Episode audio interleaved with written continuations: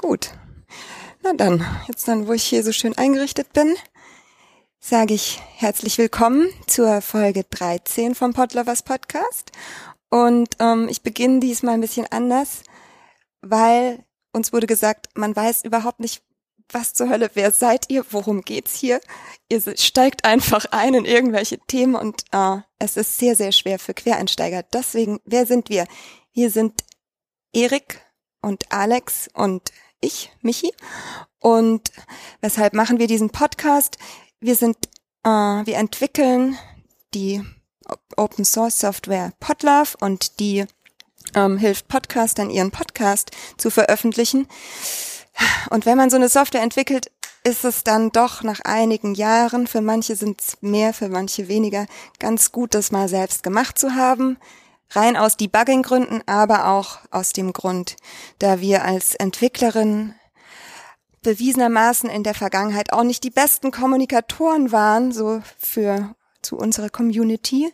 Genau, und deswegen gibt's diesen Podcast. Heute, ach nee, ich sag vielleicht erstmal kurz Hallo an Erik. Hallo Michi. Ah, sehr schön. Und hallo an Alex. Hallo Michi. Und dann möchte ich auch noch zwei ganz nette Hallos sagen an unsere Gäste. Nämlich haben wir einmal hier den Andi. Ähm, den kennt man Hallo, vielleicht. Ah, sehr schön. Dich kennt man vielleicht, weil du im VOG beim CCC aktiv bist. Ähm, äh, unter anderem, ja. Also ich kann mir verschiedenste Hüte aufsetzen. Äh, war auch mal, äh, also ich mein erster Podcast war im OpenStreetMap-Umfeld. Ähm, aber ich habe auch schon mal beim Castle in München, also beim lokalen CCC, äh, Podcast-Folgen verbrochen, ja. Ah ja, und dein neuer Podcast heißt einfach wie deine Webseite, Andreas. Genau, er hat keinen Namen und äh, ich hatte wusste eine Domain finden und dann habe ich halt die genommen. Sehr schön. Auf den haben wir auch schon mal hingewiesen, deswegen kennen dich vielleicht einige unserer ZuhörerInnen, ähm, nämlich auf die Folge mit Easy, als der zu Gast war. Äh, da war scheinbar für Alex dein Podcast eine ganz tolle Quelle, um ja. sich auf das Gespräch vorzubereiten. Genau. Und wollte fleißig referenzieren, ja. Und Erik äh, kennt dich wahrscheinlich am besten von uns allen, weil der arbeitet beim WR mit dir zusammen. Genau, da bin ich jetzt so, ja, ziemlich genau drei Jahre jetzt. Ähm, am Anfang halt bei der Nachrichtenwebseite dann und äh, bin aber eigentlich wegen, äh, ich wollte, wie gesagt, ich höre seit 2005 Podcasts, mache seit 2000, nicht 2005, 2007, egal, können wir nachher, 2006, keine Ahnung. Seitdem Spitz und so gibt's irgendwie zwei, drei Monate davor, äh, habe ich angefangen mit dem Podcast hören. Ähm, damals natürlich auch als Chaos Radio dann ein Feed bekommen hat und so weiter.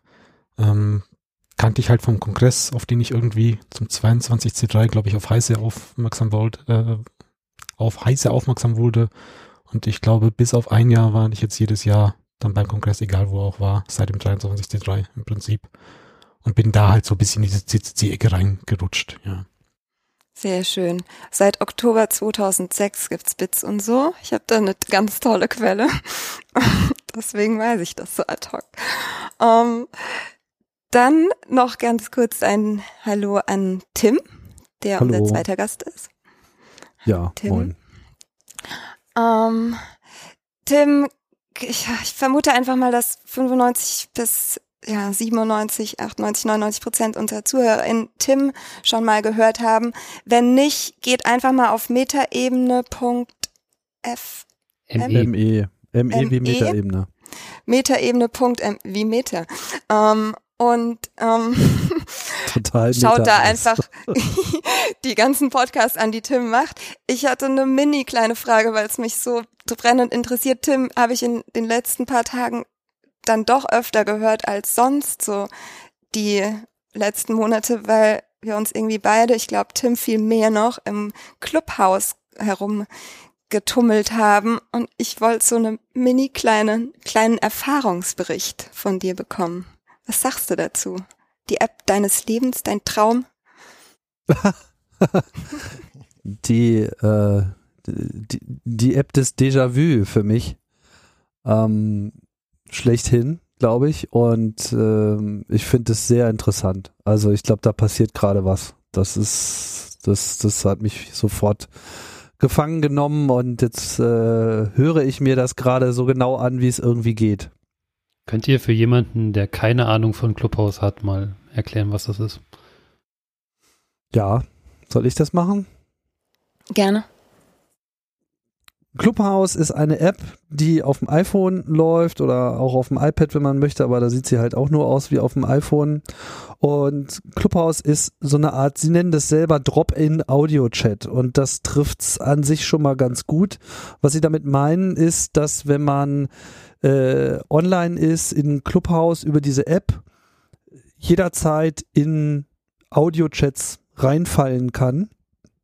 Die bilden sich als Räume ab man sieht eine Liste von Räumen und kann in etwa sehen, wer sich da schon drin tummelt. Die Räume, die einem angezeigt werden, die werden mehr oder weniger vom System ausgewählt und das basiert eben auf, wie bei Twitter, auf so einem Follower-Modell. Wem ich folge, äh, dessen Beteiligung in Räume sehe ich und da gibt es sicherlich allerlei algorithmischen Voodoo, der da noch äh, herausfindet, was für mich gegebenenfalls interessant ist, aber man wird halt dann äh, entsprechend notifiziert, wenn Leute, denen man folgt, Räume eröffnen. Man kann auch von Leuten angepinkt werden und eingeladen werden in solche Räume. Und in diesen Räumen ist halt im Prinzip eine Audiokonferenz mit der Besonderheit, dass man zwischen zwei Ebenen unterscheidet, nämlich der reinen Audience, die auch nur einen Read-Only Audio-Stream empfängt, und Leuten, die on Stage sind. Und es gibt Moderatoren, also Leute, die dann nochmal das spezielle Moderatoren-Bit haben, die können Leute hochziehen, wie das so schön äh, formuliert wird hier in der letzten Woche und dann quasi auf die Bühne gesetzt werden und dort hat man dann jederzeit die Möglichkeit dazwischen zu quatschen. Und so einfach das ist, so erstaunlich gut funktioniert das und dort entstehen gerade in Windeseile ganz viele Arten von Räumen und Formaten und äh, Regelmäßigkeiten. Es gibt albernes Zeug und es gibt auch äh, eine Menge Serious Talk und weitgehend ist da eine ganz gute ähm, Gesprächsdisziplin am Start. Und vor allem, was entscheidend ist, glaube ich, es gibt keinen Text. Man kann keine Links posten, es gibt keinen Chat, es gibt nichts, was in irgendeiner Form äh, ablenkt. Es gibt einfach nur Audio und das macht die Sache in meinen Augen besonders und äh, ich finde es wirklich, wirklich spannend. Erinnere mich tatsächlich auch daran, äh, was wir in, in äh, Radio SM damals auch gemacht haben. Da haben wir tatsächlich Mumble dafür benutzt und dieses Publikum, das uns live zugehört hat, konnte uns immer reinsprechen. Äh, irgendwann habe ich das aber sehr bereut, weil das dann vom Schnittaufwand her wirklich ins Extreme ausgeartet ist. Ja. Aber es war, war doch ganz nett, ja. Tim, du wolltest das jetzt oder du wirst das jetzt auch, habe ich gesehen, schon so für ein paar Sachen deiner Podcasts nutzen, ne? um irgendwelche Nachbesprechungen zu machen oder so? Genau, das ist gerade so die Idee. Ähm, Habe ich jetzt zum aktuellen Zeitpunkt noch nicht gemacht, geht aber morgen mal mit einem kleinen Hörerinnen-Treffen los und äh, am am Sonntag ähm, werde ich dann für zwei äh, Formate das tatsächlich mal machen und am Montag auch nochmal und bin gespannt, wie das so läuft. Bin da allerdings ganz optimistisch, weil das eigentlich eine interessante Lücke schließen könnte. Dieses ganze ähm, Kommentieren und Feedback einsammeln über Blog-Kommentare geht zwar, ist für manches auch gut geeignet, aber manchmal würde man sich auch eine andere Interaktion wünschen. Und zwar eher so, wie man sie auf Hörertreffen hat. Und so fühlt sich das da halt ein bisschen an. Und ähm, Fragen gestellt zu bekommen, korrigieren und äh, Anmerkungen und so weiter, davon verspreche ich mir so einiges. Das ist mitnichten das Einzige, was ich denke, was da ganz gut funktionieren könnte. Und man sieht, dass eben alle möglichen Bubbles da gerade aufschlagen und ihren Spaß haben. Also die Journalisten sind am Diskutieren natürlich wieder über die Zukunft des Journalismus und die äh, Investoren machen da ihre Runden und die Bitcoin-Vögel äh, ja, wollen da ihren libertären Mumpitz loswerden. Also für jeden was dabei aber auch viele äh, Gruppen, die man vielleicht sonst auch so oft nicht sieht, so wie diese BIPOC-Community und auch äh, andere äh, sind da einfach fleißig am, am Debattieren und man kann einfach überall mal reinhören. Man, man, man fällt einfach in so einen Raum rein, man hört einfach zu und ertappt sich dabei, wie man dann einfach stumm schweigend zwei Stunden anderen Leuten beim Quatschen zuhört. Sehr interessant. Das fand ich eben auch schön und ich hatte das Experiment gemacht, weil ich das auch immer so ein bisschen verpasst hatte auf anderen Plattformen, dass ich ähm, tatsächlich jetzt mal versuche, mehr Frauen zu folgen, auch als Männern. Und irgendwie, das hat sich auch direkt so auf den Algorithmus ausgewirkt. Ich fand es sehr, sehr schön. Ich glaube, an einem Abend war ich noch echt zu lange dann in so einer in so einem Raum, wo sie sich einfach nur über die neue Bachelor-Sendung unterhalten haben. Ich weiß noch nicht genau, wie sich das auswirkt. Aber ich fand es irgendwie nett. Ich habe da jetzt mal auch irgendwie mal wieder andere Gesichter gesehen, was irgendwie ganz schön war. Auch wenn es nur Avatare sind, ne? Also kein, kein ah, okay. Video, ne? Muss man klar sagen. Ne? Ja. ja. Aber genau. Breakout-Rooms oder gibt es nicht, dass du jetzt wie beim Hörertreffen dann halt in Fünfergruppen äh, mit dich den Leuten unterhalten kannst oder sowas, sondern bist nur diese eine Bühne und Bisher gibt es halt sowas nicht, genau. Naja, du kannst ja jederzeit selber einen Raum aufmachen. Du musst dann halt den Raum, in dem du bist, äh, verlassen und äh, es gibt jetzt keine spezifischen Funktionen, dass man in einem Raum, was weiß ich, drei Leute auswählt und sagt, wir ziehen jetzt mal um und dann eröffnet sich dieser Raum automatisch. Ähm, wobei ich mir nicht ganz sicher bin, ob das nicht vielleicht sogar Teil dieser Club-Geschichte ist, weil das ist etwas, was jetzt die meisten deutschen Leute auch selber noch gar nicht so richtig erlebt haben. Man kann auch selber Clubs aufmachen, die muss man beantragen. Dazu muss man aber erstmal selber ein bisschen moderiert haben. Die wollen, dass man da irgendwie ein paar Wochen lang regelmäßig Räume moderiert und dann erringst du quasi so einen Status, äh, der dich dann befähigt, so einen Club zu beantragen und der dir dann irgendwann zugeteilt wird. Derzeit sind die ganz gut überfordert, weil das gerade alles massiv wächst, aber das könnte auch nochmal eine interessante Spielart sein. Ja, klingt spannend. Na, ich bin gespannt, äh, dann auch so von deinen Erfahrungen vielleicht irgendwann später nochmal zu hören mit den HörerInnen-Treffen. Gefällt mir. Ähm, unser Thema heute ist ein Thema, wo wir irgendwann dann gedacht haben, hm, hätten wir auch eigentlich als erste Folge machen können. Ähm, es geht um den RSS-Feed im Speziellen und um die Standards und Spezifikationen. Ausschlaggebender Punkt war eigentlich, dass Andi sich gerne auch mal über den Podcast-Index unterhalten wollte. Äh, und genau, das wollten wir jetzt heute beginnen. Dann wurde, war uns aufgefallen, doch, wir haben eigentlich noch gar nie mal drüber gesprochen, tja, was denn der RSS-Feed eigentlich ist. Das wollen wir heute machen. Ähm, ich beginne aber noch mal kurz. Wir haben noch zwei kleine Kategorien, die wir abhaken wollten. Nämlich einmal gab es ein bisschen Feedback und zwar hat uns YourSQL 719 äh, gesagt, dass er oder sie auch with AI am besten findet um, zur Voice Recognition und Google und Amazon wohl nicht so richtig laufen. Ähm, Andi, du wolltest vorhin dazu noch was das sagen. Das ist äh, ne? übrigens Benjamin, nur so als. Äh ah, okay. Sehr gut, danke. Genau, also gefühlt hängt das jedes Mal, wenn ich es ausprobiere, kommt wieder was anderes raus. In meinem Test hat tatsächlich äh, das Amazon Transcribe mit, ähm, du musst ihm halt ein paar Fachbegriffe mitgeben, ja. Also äh, ich hatte damals irgendwie so eine Führung bei uns im Haus mitgenommen und da musste ich ihm halt die Systemnamen mitgeben, weil er die sonst total also nicht erkennt oder sowas wie Auphonic oder ähm, die, die üblichen Begriffe, die wir halt so, so, so kennen. Und dann funktioniert es eigentlich relativ gut, ja weil er dann nicht in dieser großen, weiten Welt der Wörter äh, sich was das Passende raussuchen muss, sondern dann immer schon mal so ein bisschen weiß, in welchem Kontext es ist. Also als, äh, als ich das vorher äh, versucht hatte, äh, hat das überhaupt nicht funktioniert mit Amazon. Ich weiß nicht, vielleicht habe ich es auch äh, falsche Parameter reingeschmissen, falsche Sprache ja. konfiguriert, aber da kam wirklich nur Mumpels bei rum. Ja, Seifer, lass uns einfach mal einen Testfall mit dieser Folge wieder machen. Ja, gerne. Ja, sehr schade.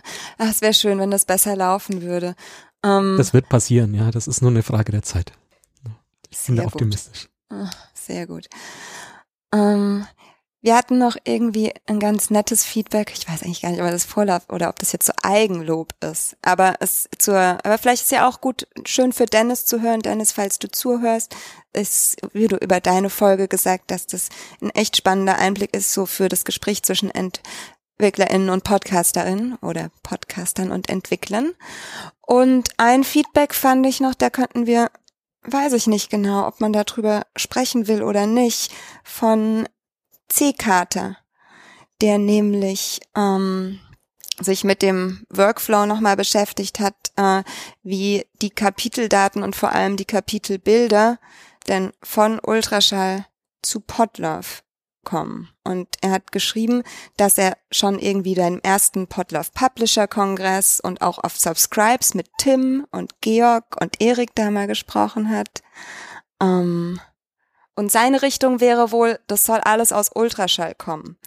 Und dann irgendwie rübergeschleift werden zu Podcasts. Der Anwendungsfall wäre wohl irgendwie eine Galerie, für die man keine quadratisch zugeschnittenen Bilder haben will, sondern echt hochauflösende. Und da habe ich mich gefragt, was ihr dazu so sagt. Ich glaube, der, äh, der Hinweis wäre der, dass äh, Ralf ja in der letzten Folge gemeint hatte, dass das MP3 so als Containerformat geeignet wäre, das in äh, den Publisher reinzukippen. Und wir aber schon von äh, mehreren verschiedenen Quellen, liebe Grüße Heiko, ähm, gehört haben, dass das keine gute Idee ist, ähm, weil halt sich das aus der MP3 rauszuparsen, das äh, eine neue Vorhülle aufmacht. Mindestens. Ja. Ja. Also äh, verschiedene Aufhänger, äh, verschiedene Aufhänger hier. Also ich meine, das, der konkrete Fall hier waren ähm, Ka Kapitelbilder äh, und wie man damit umgeht, was tatsächlich bei uns äh, schon äh, seit wirklich vielen Jahren ein Thema ist. Also es war lange, lange Jahre still darum, aber am Anfang äh, wurde da viel darüber diskutiert, aber es hat einfach so viele Komplexitäten ähm, wo liegen die Bilder und äh, wie ver verweist man darauf und äh, wo kommen sie her und ähm, wie ist das, funktioniert das Author Authoring?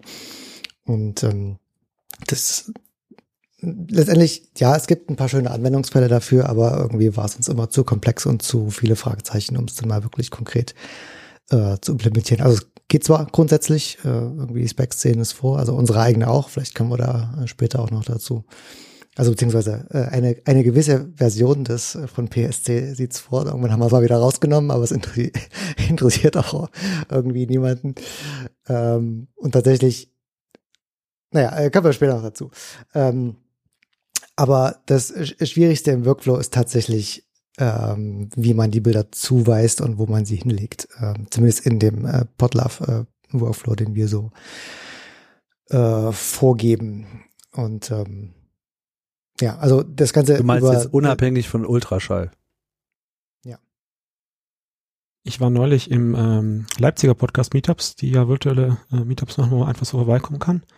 Und da war äh, einer der äh, Menschen von Podigy, oder? Nee, wie heißt der deutsche Podcast-Host dafür? Ja, Podigy. Podigy, ja. Podigy, genau. Dabei und äh, die, die haben wohl äh, da hat dieses Hindenburg Journalist äh, hat wohl so eine Integration mit denen gemacht, dass du aus dem Hindenburg direkt äh, auf Podigy publishen kannst.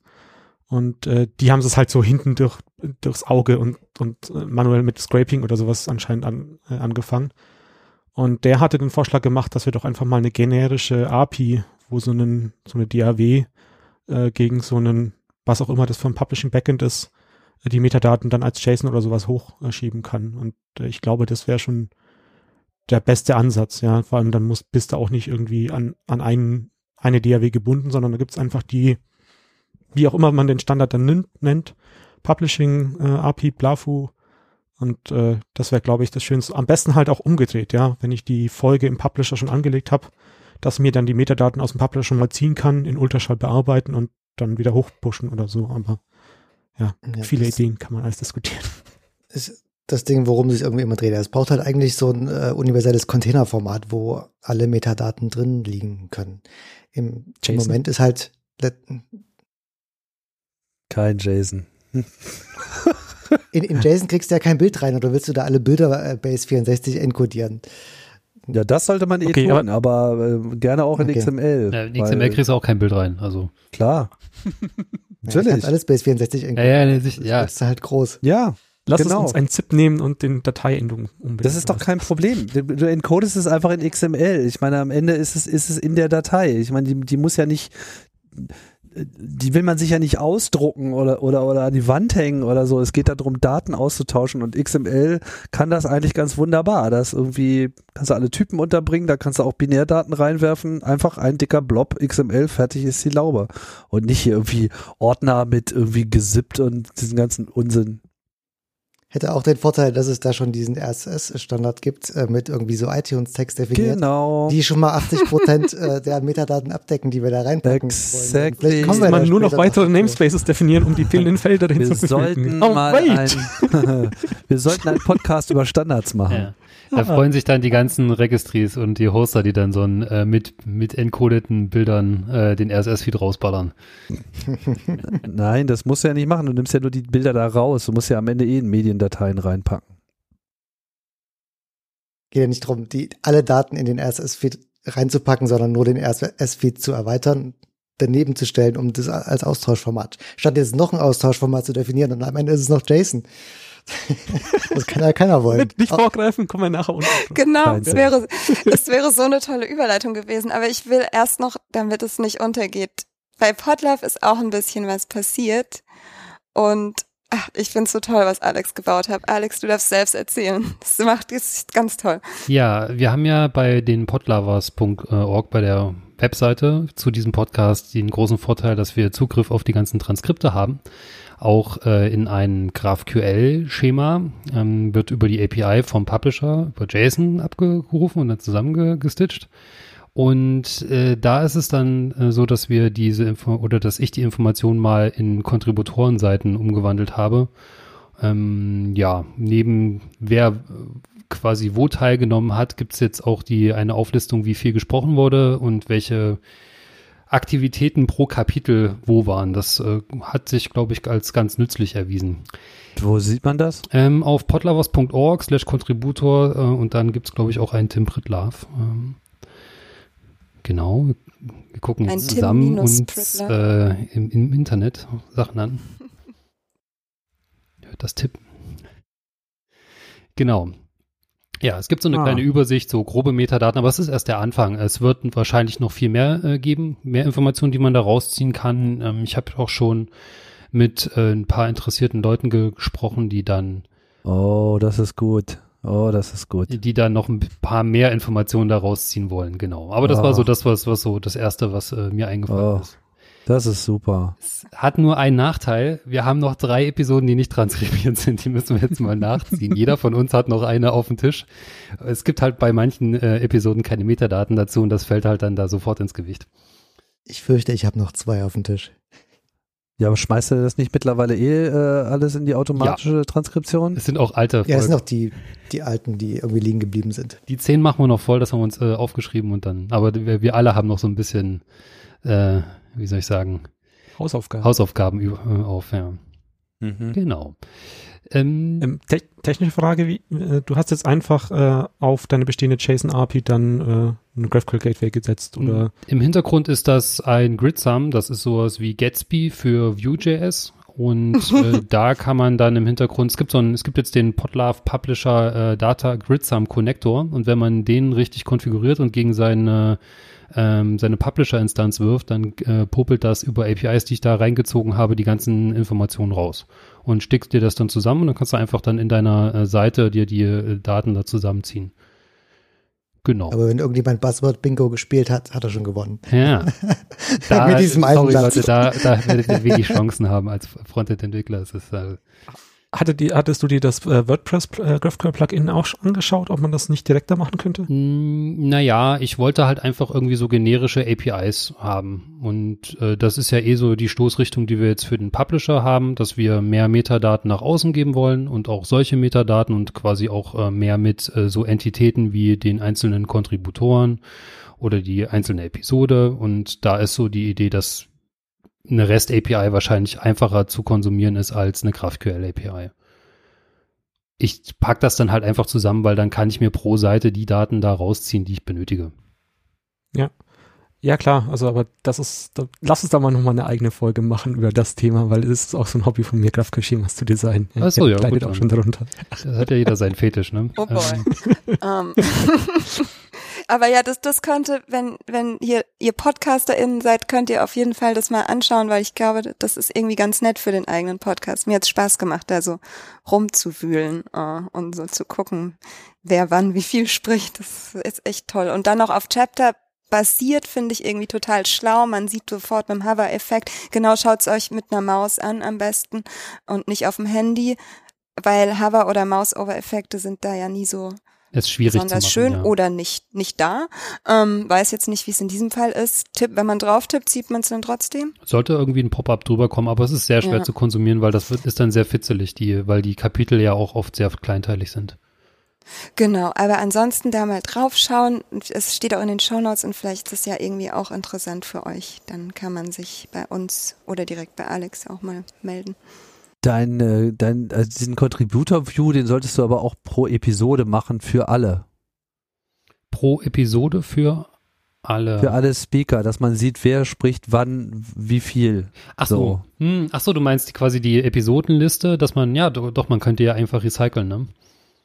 Ja, einfach mhm, pro Episode für jeden Speaker den Balken auch noch mit reinnehmen. Dann sieht man nämlich genau, wie die da Dynamik ist und so. Ist ja, geil. also Letty hatte da auch, auch mit drauf geguckt und hatte die Idee, dass man das auch gleich direkt auf die Übersicht mit draufschmeißt, dass man dann so diese Tracks hat. Oh, ja, das wünsche ich mir schon so lange, das brauche ich auch alles unbedingt. Ja, also das wird danach, äh, ich werde da noch mehr Zeit drauf werfen, sobald die Volltextsuche da endlich mal drin ist. Das ist das nächste, was für die Podlovers-Seite ansteht.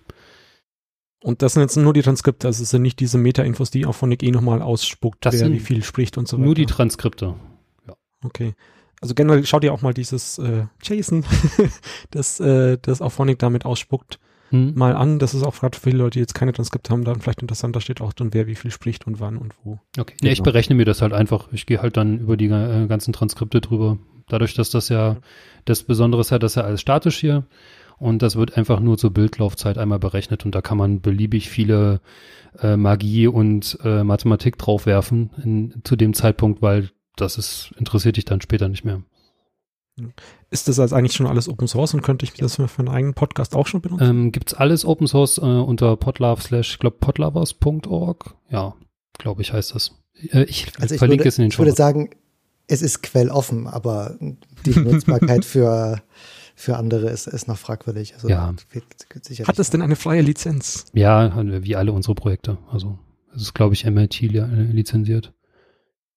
Aber es ist auf jeden Fall äh, Sinn und Zweck der Sache, dass wir das auch äh, so weit polieren wollen, dass es von anderen benutzt werden kann. Also dass andere sich so eine Leute wie äh, so eine Seite wie die Podlovers Webseite äh, aufsetzen können. Ja, es ist ja auch so ein Spielplatz gerade noch und bis wir dann so, also auch äh, der Code ist jetzt auch noch nicht super schick bis wir dann zu einer Form kommen, die wir dann auch mehr oder die mehr Interesse erweckt, dann ähm, wird das wahrscheinlich dann auch nochmal ein bisschen eine Formwandlung haben. Muss ja auch ein bisschen anpassbar sein und gibt noch so ein paar andere Parameter, die halt schwierig sind, wenn man das jetzt gleich auf großen Scale denken möchte. Die Kontributoren sollten auf eine ähnliche Art und Weise auch direkt in den Player rein. Also ich meine, das ist so die Information, die man direkt im Player haben will, weil wenn man sozusagen auf einen Blick sehen kann, wo redet denn Person X, ähm, das das hat äh, sehr viel Wert. Okay, ja, das sollte gar kein großes Problem sein. Naja, so Freakshow irgendwie, hm, Dennis hat ja, was klar. erzählt eine längere Zeit, dann sehe ich das sofort. Ne? Und das ist äh, nochmal was ganz anderes als jetzt Kapitelmarken. Das ist noch mehr als das. Ich weiß nicht mehr, welche Folge das war, aber da hat Dennis fünf Stunden am Stück gesprochen. Jetzt, jetzt finde ich es endlich raus. Genau, diese eine. Auch das würde man sehen, wenn, wenn man das in die Archivübersicht äh, mit reinbringt. Beziehungsweise allein diese prozentualen Angaben, danach könntest du es ja schon sortieren. Du könntest sagen, sortiere mir die alle Episoden nach Redeanteil Dennis. Und wenn du halt so ein Dennis-Fan bist, dann hörst du halt die erstmal weg, so, ne? Und umgekehrt. Sortierung ist tatsächlich so ein Thema, was ich noch ähm, auch noch auf dem Zettel habe. Das äh, wollte ich auch noch irgendwie machen. Sortieren und filtern kann man auch. Bitte keine Episode, in der X oder Y mitmacht. Das wäre ein bisschen fies. Genau, Aber könnte man keine auch Episode, einrichten. in der Erik mehr als 10% Redeanteil hat. Das wird schwierig werden, glaube ich, bei uns. Ja. Ähm, wir sind noch nicht bei Eriks Technik, die kommt ja gleich erst. Äh, noch habe ich ein bisschen Zeit. Und zwar, es ist noch ein bisschen was am Player passiert äh, und zwar hat, war da Erik auch nicht ganz unbeteiligt. Wir bauen da gerade HLS rein oder eine bessere HLS-Funktion. Es gibt ja schon länger die, ähm, das Bedürfnis, Live-Player zu haben oder bessere Live-Player zu haben. Und jetzt gibt es auch einen Live-Play-Button oder beziehungsweise der war, das ist der gleiche Play-Button, aber er funktioniert jetzt auch mit äh, für Livestreams und äh, für die Progress-Bar ist jetzt auch live-fähig. Das war ein größerer Umbau, das ist auch ein eigenes Element geworden. Und ein Live-Timer, der auch entsprechend der Abspielzeit äh, sich daran richtet. Das bedeutet, äh, für den Einsatz von dem Player für Livestreams ist da jetzt auch, glaube ich, kein großer Blocker mehr da. Was heißt Timer? Also der runterzählt bis zu Na, einem eingestellten Datum oder was? Nee, der, also der Timer ist ja quasi, oder ich bezeichne den Timer die Zeitangabe, die meistens rechts neben dem Progress steht. Oder links. Und da ist es ja so bei Live, ist ja genau andersrum, als man das normalerweise hätte. Der Live, äh, der, der Live-Progress beim Podcast ist ja immer meist, also die meisten Visualisierungen sind den ganz rechts. Und je weiter du dich von diesem Live-Event, von dem Livestream entfernst, umso weiter links ist der. So, ach so, wenn man zurückspult. Genau. Zurückspulen ah, okay. und so. Der ganze, okay. der ganze Kram, ja, ja. da, da hat's noch ganz schön geknirscht. Der konnte zwar, oder der Player konnte zwar HLS-Streams, aber keine HLS-Livestreams so richtig. Und da sind jetzt halt UI-Elemente da, dazugekommen, die das unterstützen. Jetzt brauche ich nur noch einen HLS-Streaming-Service. Was macht eigentlich Sebastian? ja, Sebastian kann sich auch gerne mal melden, falls er sein, äh, weil er hat ja auch für äh, Studio Link Live gibt es ja auch einen Player. Vielleicht können wir da noch was Cooles bauen. Hattet ihr ihn eigentlich schon mal hier? Sebastian noch nicht, steht auf der Liste. Also falls Sebastian diesen Podcast hört, dann muss ich ihn nicht anschreiben. Ähm, ja. Bitte melde dich. Bitte melde dich. Ruf uns an. Oh ja. Spar uns den Weg. Genau. Komm, melde dich mal. Nicht im Slack einschreiben ist so umständlich. Jetzt sind sie schon alle in einem Slack-Team. Genau. Auch das ist euch zu schwer. Wolltest du noch einen Shoutout genau. vergeben? Äh, okay. Und zwar hat äh, der liebe Dirk, der jetzt schon seit, wie lange ist denn Dirk dabei? Seitdem wir gesagt haben, äh, helft uns bitte, ist Dirk dabei und hilft uns. Der hat hm. ähm, fleißig Bugs bei den ähm, Player gefixt, was ich ziemlich cool finde. Hat sich einmal komplett da eingearbeitet und hat äh, so ein paar Sachen da behoben, Kleinigkeiten, aber auch so Sachen, die gar nicht so einfach zu, zu fixen waren. Das äh, hat mich sehr gefreut und äh, vielen Dank, Dirk, dafür. Ich wollte applaudieren, aber ich war noch gemutet. ich applaudiere trotzdem. Genau, und jetzt, jetzt kommt Eriks ähm, Technikecke. Genau, den wollten wir eigentlich raushaben aus den Kategorien, aber er hat sich trotzdem eingetragen. Erik. Es ist gar keine, es ist, ist alles zum Thema, was ist bei Potluck passiert. Es hat nichts oh, mit. Das ist sehr gut. ähm, also zunächst habe ich mich irgendwie ähm, Mitte Dezember dazu entschlossen, mal eine dedizierte Open Source Pause einzulegen. Also vor allem getrieben aus dem Grund, dass ich schlicht keine Zeit habe ähm, und es mich tatsächlich irgendwie sehr gestresst hat, ähm, mehr oder weniger jeden Abend so zu denken, okay, machst du jetzt doch noch eine halbe Stunde was irgendwie zwischen um elf und halb zwölf und dann musste aber irgendwie trotzdem früh, früh wieder raus und irgendwie dachte ich mir, bringt alles nichts, weil ich letztendlich das monatelang von mir irgendwie hergetragen habe und sehr wenig geschafft habe und ähm, da brauchte ich einfach mal den Mental Space zu sagen, dann mache ich jetzt einfach mal bewusst nichts. Und das war auch gut so. Und ich bin jetzt halt immer noch auf einem ähm, äh, niedriger Flamme, sage ich mal, weil solange hier Lockdown ist, habe ich äh, relativ wenig Mental Space mit Kind und so. Aber ähm, ja, bin schon besser gelaunt und entspannter, was das ganze Thema angeht. So eine, ich weiß nicht, so, so eine wirklich bewusste Pause habe ich halt in den letzten, äh, ich meine, klingt blöd, aber in den ersten acht Jahren nicht gemacht das lief halt immer irgendwie äh, nebenher und wenn irgendwie äh, Mails reinkamen, Fragen äh, reinkamen, habe ich die halt immer möglichst äh, schnell beantwortet und äh, Bugs immer sofort äh, oder je nachdem, nach, äh, wie ich die Dringlichkeit gesehen habe, äh, behoben.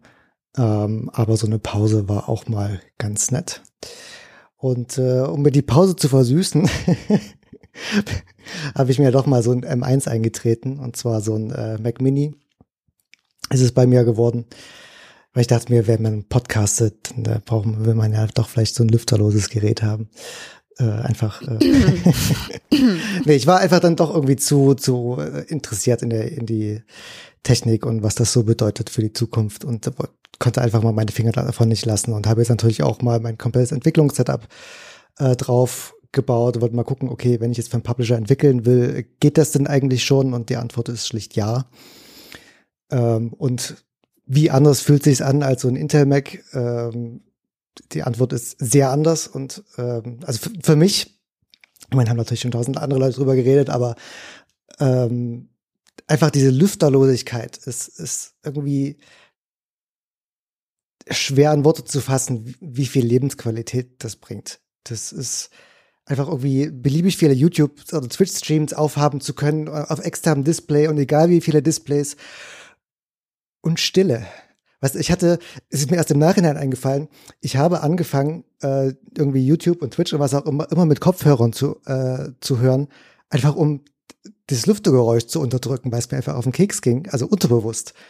Ähm, und das, ich kann jetzt einfach mal so mit äh, normalen Lautsprechern hier Videos gucken, ohne dass ich die Krise kriege. Und es ist einfach Stille. Es ist, ich weiß nicht, es kann nicht, ist der größte Schritt seit der Umstieg von HDD auf SSDs. Das ist natürlich auch, also bei, da war es jetzt zwar auch mit äh, weniger Ton verbunden, das war dann irgendwie nicht das Ausschlaggebende, aber einfach diese Lebensqualität der Stille super. Das ist Und, äh, wie Lithium-Ionen, Lithium-Ionen-Akku versus Dieselmotor. Also es ist einfach ganz was anderes. Hm. Mhm. Ich werde wahrscheinlich also, warten müssen, bis die ganzen Docker-Images darauf umgestellt sind. Ich hoffe, das passiert, aber das ist auch eher so ein längerfristiger Prozess.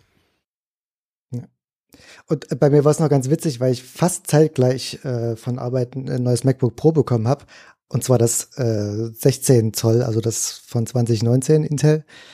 Und hatte halt so den Vergleich, so wie sich unter ähnlichen Lasten äh, diese beiden Geräte äh, verhalten. Und es, es fühlte sich, also ganz am Anfang, es fühlte sich sehr merkwürdig an, äh, irgendwie Dinge auf diesem, also irgendwie so ein Systemupdate auf dem Mac Mini durchzuführen und du hörst nichts. Denkst dir, macht der was? Okay, der Bike geht hier vorwärts, aber ich meine, so ein Systemupdate, da ist doch eigentlich alles auf 100 Prozent und es düst und es düst und es macht Kraft und du warst, ah, okay, er macht was. Und jetzt hast du gar, gar kein äh, hörbaren Indikator mehr, dass äh, irgendwie was tut. Also ich meine, es ist toll, aber das war schon so, so ein bisschen äh, Magic dann auch. Und natürlich, wenn du irgendwas auf dem äh, 16 Zoller machst, äh, dann sagt, sagt er dir sofort Bescheid, indem er macht. Das ist auch für einen Podcaster ist das ein totaler Segen. Also dieses MacBook Air mit dem M1, da ist einfach Ruhe. Ich meine, du sagst gerade lüfterlos, der Mac Mini hat ja einen Lüfter, Du hörst ihn bloß nie. Weil dieses MacBook Air hat ja noch nicht mal einen Lüfter. Da lüftet einfach nichts, weil da kann gar nichts mehr lüften. Das ist einfach geil und es ist einfach trotzdem schnell. Das ist mega. Also das ist wirklich das ideale Gerät für äh, Podcasting unterwegs, wenn das mal wieder geht.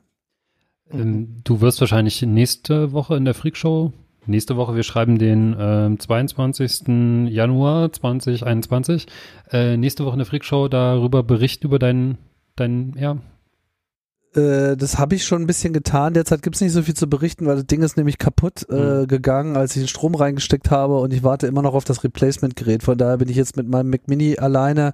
Aber das wird auf jeden Fall ein Thema sein, sofern es mir irgendwie gelingt, über irgendwas anderes als über Clubhouse zu reden. okay, gut.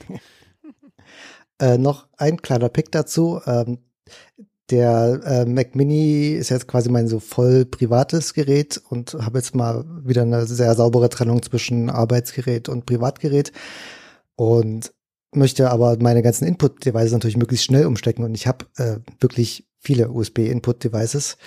Ähm, dachte mir, wie mache ich das besser? Will man natürlich irgendwie einen Hub haben und sind natürlich nicht nur USB-Devices, sondern noch ein Monitor dran und äh, Ethernet und dies und das. Und habe mich dazu niedergerungen, mir ein Hyperdrive Gen 2 18 Port USB-C Hub zu kaufen. Äh, den hatte ich schon relativ lange ähm, auf äh, mir mal angeschaut, aber der kostet halt im, normalerweise irgendwie 200 Dollar. Das ist ähm, eigentlich mehr eine Deckungsstation, oder? Ja, ist eine Dockingstation im Grunde. Ähm, und der, der, war dann irgendwie bei Black Friday irgendwie ordentlich gesenkt, dann habe ich mal geklickt und ähm, kann nur sagen, der ist super. Ist, Aber das sind nicht 18 USB-Ports, sondern das sind schon Einfach verschiedene 18 Ports. 18 USB-A-Ports, mehr ist das nicht. ja, das ist so ein, so ein Quader, der hat halt äh, hinten irgendwie HDMI, der hat viermal USB, DisplayPort, hat so irgendwie VGA und äh, Ethernet. Ethernet. Ja, Toslink, äh, Koax-Kabel für äh, wer das braucht. Wirklich, ähm, das ist kein Witz, da ist wirklich Koax-Kabel hinten dran. was? Und nee. Das ist kein das Koax. Koax? Für was? Ach so, für, ach so, für, für, ach echt, für Digital, Digital Audio. Okay, hm, naja, okay. Na gut, das hätte ich jetzt nicht gebraucht. Aber, dran, ja. Ähm, und was halt oh, äh, quasi hinten deine, deine ganzen irgendwie Standardkram kannst du dran packen und vorne hast du dann halt auch noch mal äh, zweimal USB, um irgendwie Geräte zu laden und ein Audio-Jack und äh, USB-C auch mit nochmal 10 Gigabit Ethernet ähm, und äh, natürlich SD-Karten-Slots. Und außerdem kannst du das Ganze noch ähm, an Strom hängen, so dass du theoretisch äh, auch dein MacBook drüber laden kannst. Also richtig 180 Watt verträgt das Ding, dann mu musst du auch deinen äh, Power nicht umstecken. Nutze ich jetzt gerade nicht. Ähm, ich hätte gedacht, dass ich es brauche, weil ich hatte vorher immer mal das Problem, dass mein Mac mir sagte, uh, du hast irgendwie hier zu viele USB-Geräte, die zu viel Power schlucken, ich äh, stell dir die mal ab. ähm, aber irgendwie seit ich dieses Gerät habe, ähm, habe ich das Problem nicht mehr. Also ich weiß nicht, ob es einfach daran liegt, dass der Hub besser funktioniert als dieses Billigding, was ich vorher hatte. Ähm, jedenfalls, ja, das. Du sagst gerade äh, 10 Gigabyte, äh, Gigabit Ethernet? Oder war das das USB-Port, der 10 Gigabit pro Sekunde äh, kann? Vorne hier USB-C. Gigabit Ethernet hat der. Nein, über den USB-C-Port gehen die 10 Gigabit von USB-C rüber, aber das Ethernet selber, das eingebaut ist, ist nur ein normales Gigabit. Okay, ja, da, da fehlt ja das Komma, das, das hat sich nicht, hatte ich nicht gepasst. Ah, okay. Ich finde, der sieht ähm, voll cool aus, aber irgendwie, ich bin gerade auf der Suche nach was und Minimum muss es leider fünf USB-A-Anschlüsse haben. Ich bin da so völlig und ich weiß gar nicht, wie das kommen konnte, aber ich bin out of USB-A-Anschlüsse. Hm, bei mir aber auch so. Wieso? Fünf. Was? Ich habe eine Maus, ein Keyboard, ein ein ein Keyboard, Keyboard mit Tönen, ein Backup-Platte und dieses Scarlett Audio Interface.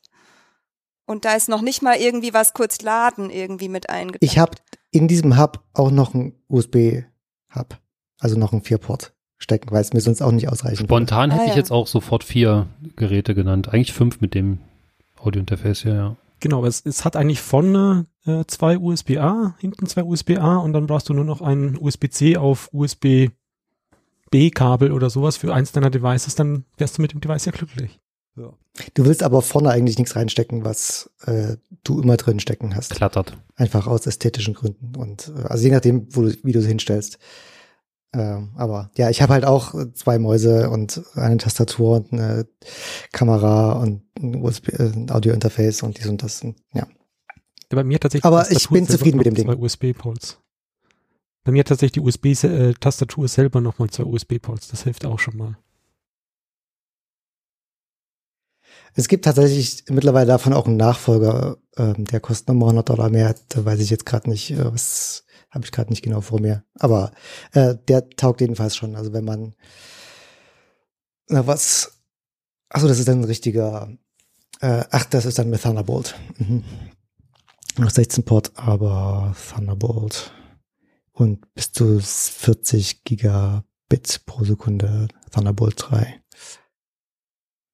Okay. Ja, also ähm, der, den ich habe, der taugt, kann ich empfehlen, wenn jemand nach sowas sucht, weil ich habe lange gesucht und irgendwie nichts derartiges gefunden, äh, bis auf den, was irgendwie nur rankommt. Man findet halt nur irgendwie so lose Dongle-Dinger, irgendwie Kabel mit ein paar Löchern links und rechts und die, der, den ich vorher hatte, der wurde auch unglaublich heiß. Äh, konnte man immer kaum irgendwie ein Kabel reinstecken, ohne sich die Finger zu verbrennen. Das war sehr anstrengend und der, der macht einfach Spaß. Ja. Aber das Netzteil muss man nochmal extra dazu klicken, oder? Ja, das ist das, der anstrengende äh, Part. Als ich das Ding gekauft habe, gab es das nämlich nicht. Das war out of stock. Und ich habe jetzt keine, keine Lust aus, ab, nicht betreiben. aus, aus, ne, du brauchst das ja äh, eigentlich nicht. Es ist ja ein, ein optionales Add-on. Ähm, ich habe jetzt halt keine Lust, irgendwie aus Amerika irgendwie nochmal so ein, nur so ein Power-Adapter zu importieren. Ich meine, da würde ich mir wahrscheinlich hier eher irgendwie einen ähnlichen äh, shoppen. Der, aber ich habe schon mal geguckt, also genau den zu finden, den die da haben, das habe ich. Aber wieso geschafft. powern die sich denn nicht über einen USB-C Power? Also das verstehe ich ja jetzt nicht. Tun sie, tun, tun sie. Aber du, du kannst halt ähm, auch anstatt den Laptop zu powern, ähm, den, die Docking Station powern und dann musst du den Laptop nicht powern. Dann kommt die, dann wird der Laptop oder was auch immer über die Docking Station geladen. Ja, und dafür braucht man ein spezielles Netzteil. Ja, du musst das Ding halt mit Strom versorgen, irgendwie. Ja, man kann doch ein USB-C-Power-Teil nehmen und da reinstecken. Es, es geht nicht? darum, wenn du kein extra Kabel an den Laptop stecken möchtest. Ja, dann steckst du ein Netzteil, ein USB-C Power Delivery Netzteil an dieses Teil und versorgst es mit Strom. Oder nicht? Oder so, das ja, hat so einen speziellen Stecker, oder? Ah. Nee, das muss halt eine die, brauchst halt eine gewisse Wattzahl oder äh, keine Ahnung. Hm. Ja, Der Okay. kann halt bis zu 180 Watt. Ich weiß nicht, inwiefern das mit weniger. Ach so, okay. was Es, da es quasi geht die darum, dass es Minimum leistungsfähig Wattage ist. ist. Verstehe. Hm. Gut, egal. Wie flexibel das dann ist. Aber Hat ja nicht ausprobiert, Podcasting aber nichts es zu tun. toll. Na gut. Ähm, das war's aus deiner Technik-Ecke, Erik. Das war nicht meine Technik-Ecke. Das ist äh, was Natürlich was war's passiert. nicht. ja, ich, ich habe fertig. Gut, dann äh, leite ich doch mal ein in unser allgemeines Thema. Ähm, ich mach's mal so, um auf den RSS-Feed zu kommen. Meine, ich muss tatsächlich öfter komme ich in Situationen, wo ich so Freundinnen, die nicht, also das, das passiert heutzutage weniger, aber es gibt immer noch manchmal Menschen, die mich dann so fragen, wenn ich irgendwie eine Episode mal empfehle, hä, was ist denn ein Podcast? Und dann kommen aber ganz viele Fragen und irgendwann komme ich dann an den Punkt, wo ich eigentlich sagen muss, ja, im Endeffekt, ich beschreibe es dann immer so, ein Podcast ist ein RSS-Feed mit Audio drin.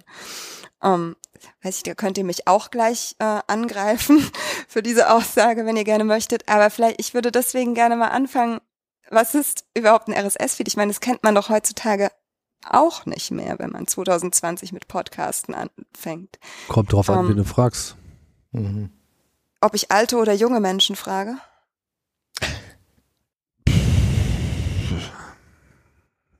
Ist, Also seitdem du gerade, dass ich nicht mehr jung bin? nee, aber also Hast du oder mich dick in der genannt? Technik, in der Technikblase oder so. Wir wissen das natürlich schon, aber seitdem diese RSS Newsreader weg sind, ähm, kann ich ja, okay, aber das ist ja Zielgruppe dieses Podcasts ist doch Developer und irgendwie Podcaster mit technischer Neigung, oder? Ja, Gewiss. Eigentlich schon. Oder die es werden wollen, ja. Ja, die, die, die wissen, was das ist. Aber man kann es trotzdem mal erklären. genau, wer fühlt sich denn dazu berufen? Ich habe vorhin schon gesagt, ich könnte das nicht technisch akkurat einfach so aus dem Handgreif. Ach, das ist gar nicht so schwierig. Also, es war einmal vor langer, langer Zeit, als äh, ein Mensch namens Dave Weiner im Prinzip das Bloggen erfunden hat. Und 2000, zwar, oder? Ja, nagel mich jetzt nicht fest, aber so, er war auf jeden Fall derjenige, der das irgendwie losgetreten hat. Mit seiner Bude ähm, Userland Userland, ja. und äh, mit einer Software, die hieß Frontier, Userland Frontier. Und Userland Frontier war so ein Programm, mit dem man irgendwie schreiben konnte. Und was eben auch diese Idee des, der Syndication mitgebracht hat. Und im Prinzip ist aus diesem ganzen Ding so ein bisschen diese Blogging-Idee äh, entstanden. Und Dave Weiner war es dann auch, der später ähm, diesen diese Idee hatte, äh, auf Basis von XML einen Feed zu machen. Syndication war insofern was, also den Begriff an sich gab es schon, so den kennt man halt aus dem Publication. Das ist halt sozusagen einfach so dieses, ich habe hier Inhalte und ich möchte dir gerne mitteilen, dass ich dir die habe, damit du sie irgendwie aufführen kannst.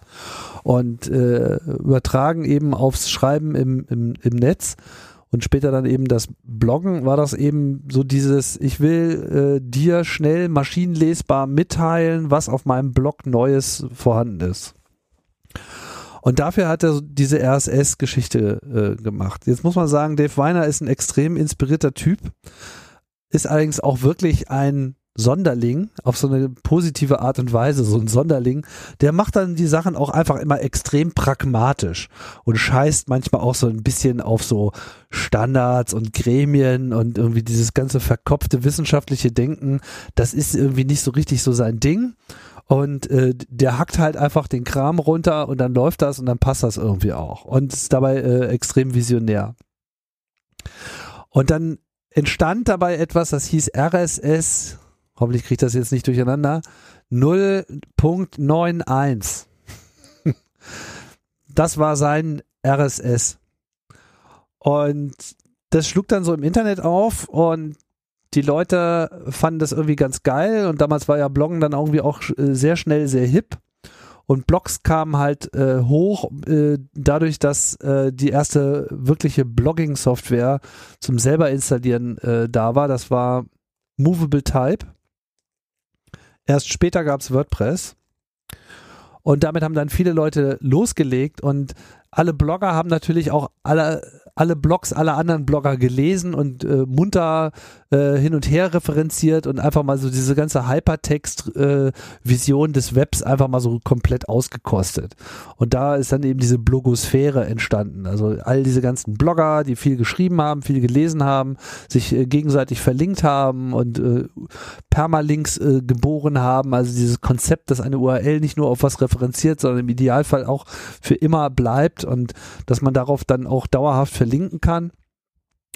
Und äh, es kamen dann halt so äh, Syndication-Listen auf, das heißt, man hatte halt irgendwie äh, auf Webseiten die neuen Artikel von irgendwelchen Blogs gesehen und das ging halt alles mit diesem RSS. Naja.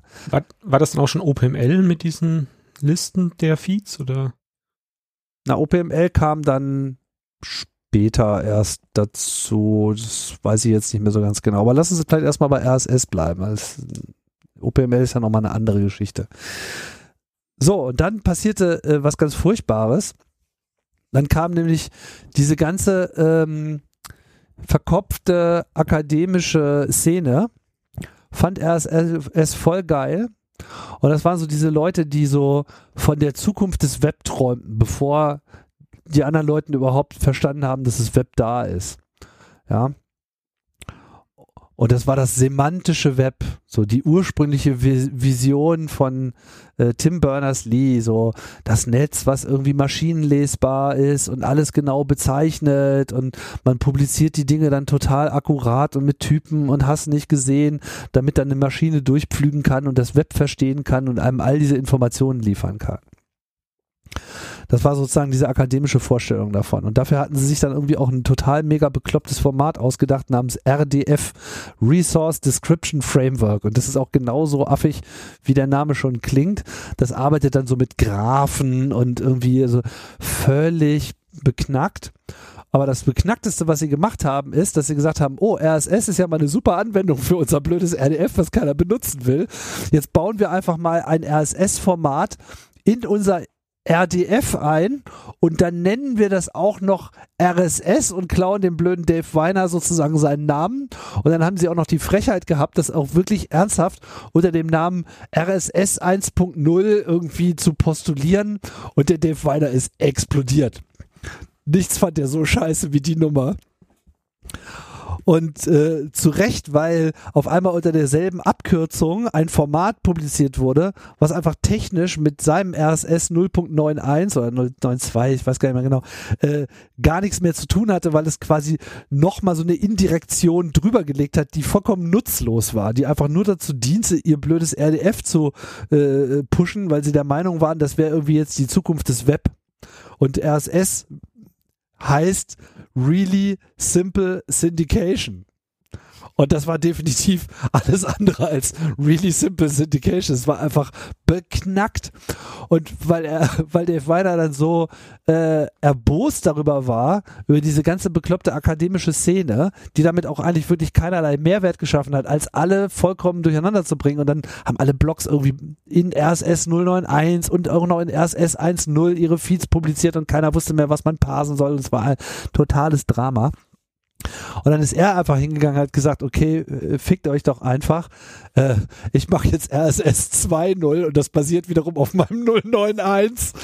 Und das hat dann am Ende auch gewonnen, weil den anderen Scheiß sowieso keiner mehr verwenden konnte. So, deswegen gibt es RSS 2.0. So, und das, äh, was noch dazu kommt, um die Geschichte abzuschließen, er hatte halt in der Zwischenzeit so mit seinen äh, mit seinen California-Buddies da irgendwie genug Kontakt und irgendjemand hat halt diese Idee aufgebracht oder vielleicht kommt die Idee auch von ihm selber, das weiß ich nicht mehr ganz genau. Ich glaube, das ist so im Dialog mit seinen Radiofreunden gewesen. Mensch, wie wäre es denn, wenn wir diese selbe Syndication-Methode benutzen, um auch Audioinhalte zu verlinken, weil dann könnte man die ja irgendwie darüber äh, ordentlich ausliefern. Und deswegen hat der RSS 2.0 dieses zusätzliche Tag hinzugefügt. Also RSS 2.0 ist gegenüber der alten RSS-Version, da ist nicht sehr viel anders. Das ist eigentlich genauso schlecht spezifiziert. Und er hat da noch dieses Enclosure-Tag eingebaut, um eben Podcasts zu ermöglichen. Und deswegen verdanken wir ihm eigentlich die Erfindung von Podcasts. Das ist RSS. Großartig. Und es ist übrigens äh, gerade, also vor zwei Tagen, äh, 20. Januar 2000, hat Dave Weiner das erste File, das erste XML-File mit einem Enclosure-Tag. Das war noch kein RSS 2.0 und nichts, sondern das war einfach nur so mal, er hat es halt mal so gemacht und niemandem Bescheid gegeben oder nur so in der Blockhead reingeschrieben, aber es ist niemand aufgefallen. Äh, aber das war sozusagen der, der erste XML-Feed, der einen Enclosure-Tag hat. Also das heißt, dieser Feed feiert sogar jetzt 20-jähriges.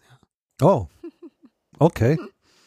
Das wusste ich gar nicht. 20 aber die Versions, äh, Versionsnummer einzuordnen, also ähm, 0.91 war tatsächlich richtig, äh, Juni 2000 und dann gab's 0.92 im Dezember 2000. Und äh, danach kam schon RSS 2.0 im August 2002. Und tatsächlich wird hier RSS 1.0 natürlich auch nicht erwähnt. Also ich bin gerade auf der äh, Spezifikationshistory der RSS-Seite. Ich hatte mich schon gefragt, warum da so ein Sprung drin ist, aber jetzt weiß ich es. Ja. ja, genau deswegen. Und ähm, was ist dann denn noch Item? Ja, das wird ja auch immer genannt. Hat das irgendwas mit RSS äh, zu tun oder ist das mehr Atom, dann wieder von der LDF-Schiene? Atom, ja. Oh ja, Atom, Atom ist dann die andere Attacke. Da kam dann, das ist wieder Return of the Semantic Web. Das ist dann wieder dieselbe Szene, die schon dieses RDF verbrochen hat. Die äh, wollte dann auch wieder alles richtig machen im Bereich von, ähm, von, von Blogs, weil es ist schon klar, in RSS, RSS ist total unterspezifiziert. So, das ist einfach, das ist nicht schön und, und er lässt auch so viel offen und das, aber er hatte da irgendwie immer kein Interesse daran, das irgendwie zu Ende zu schreiben. Ich weiß nicht, ist einfach so ein Kauz. Und äh, das, das hat halt dann diese ganze äh, spezifikationsgeile Community total fertig gemacht und die haben es dann auch gleich wieder äh, übergedacht und haben dann diese Atom-Spezifikation rausgebracht. Ich meine, das Schöne an XML, das werden wir sicherlich heute noch ein paar Mal bejubeln, ist ja einfach das X an XML es ist extensible. Und das ist wirklich eine große, große Leistung. Ich finde, das hat eine ganze Menge ermöglicht. Es hat nicht überall immer so funktioniert, wie man sich das gedacht hat, aber im Prinzip ist es geil. Du kannst halt einfach einen anderen Namespace reinschmeißen und deine eigene Definition von irgendwas reinwerfen und es tritt mit nichts in Konflikt. Und so war das eigentlich auch mit Atom. Und Atom hatte eine ganze Menge gute Ideen, was man alles noch so beschreiben kann.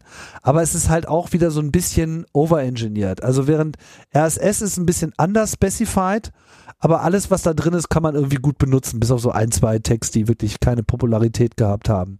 Atom wiederum versucht so spezifikationsorientiert erstmal alles zu beschreiben und am Ende ist kaum irgendwas davon jemals wirklich benutzt worden. Also Atom ist eigentlich ein Failure, kann man sagen.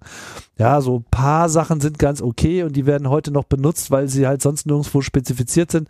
Da nimmt man dann halt einfach das, aber so richtig dass Atom irgendwie einen großen Durchbruch gehabt hat, das glaube ich, das, das, das, das kann man sagen, das hat nicht stattgefunden.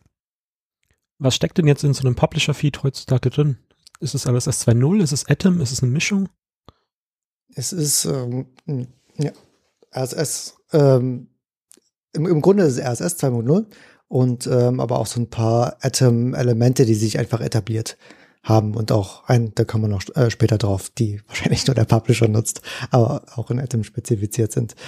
Ähm, aber ich wollte noch erwähnen, dass wir am Anfang der Entwicklung des Publishers ähm, sowohl äh, RSS als auch Atom Feeds generiert haben. Und wir haben, wenn ich mich recht entsinne, äh, sogar Atom gepusht als nutzt doch mal das, weil wir da, ich weiß nicht mehr, was die genauen Gründe waren. Wahrscheinlich, weil es besser spezifiziert war. Oder weißt du es noch, Tim? Wahrscheinlich, weil wir auch, äh, weil ich auch dieser, dieser, dieser Chimäre erlegen bin, dass es vielleicht irgendwie sich nochmal durchsetzen könnte und dass, dass man darin, also man, man hätte damit ja genauer Sachen beschreiben können. Hätte man. So. Aber das hat sich halt einfach nie durchgesetzt. Ich meine, wie das eben so im Internet ist, erstmal, wenn, wenn eine Sache good enough ist, dann, dann wird es einfach benutzt. So. Mhm. Und dann musst du mit was anderem, das muss so dermaßen viele weitere grundlegende Türen öffnen, die durch das andere äh, überhaupt nicht angefasst werden, was alle haben wollen. Dann hast du die Chance, in irgendeiner Form was äh, abzulösen. Aber wenn, wenn du diese Hürde nicht überschreitest, und das hat äh, Atom einfach nicht getan. gibt da auch andere Sachen, so dieses, die Frage, was ist jetzt eigentlich das Audioformat, was man für Podcasts verwenden soll? Das ist genauso so, so eine knifflige Frage, ja, die schwierig zu beantworten äh, ist, wo sich im Prinzip eigentlich auch das schlechteste Format durchgesetzt hat, aber es ist halt da und die anderen bieten nicht genug extra, um das wirklich zu überholen. Ich wollte gerade sagen, es ist schwierig zu beantworten, aber es ist MP3. es ist äh, leider MP3, ja. So, ein anderer Name, der immer um diese Entstehung von, von Podcasts äh, auch immer genannt wird, ist ähm, Adam Curry. Ähm, wie, wie kommt denn der hier in das Spiel, Tim? Adam Curry ist so ein ähm, äh, britischer Radio-Host, der, äh, glaube ich, seinen ersten, seinen richtigen Karrieredurchbruch damals, glaube ich, in Holland gehabt hat. Sehr redegewandter, unterhaltsamer Typ.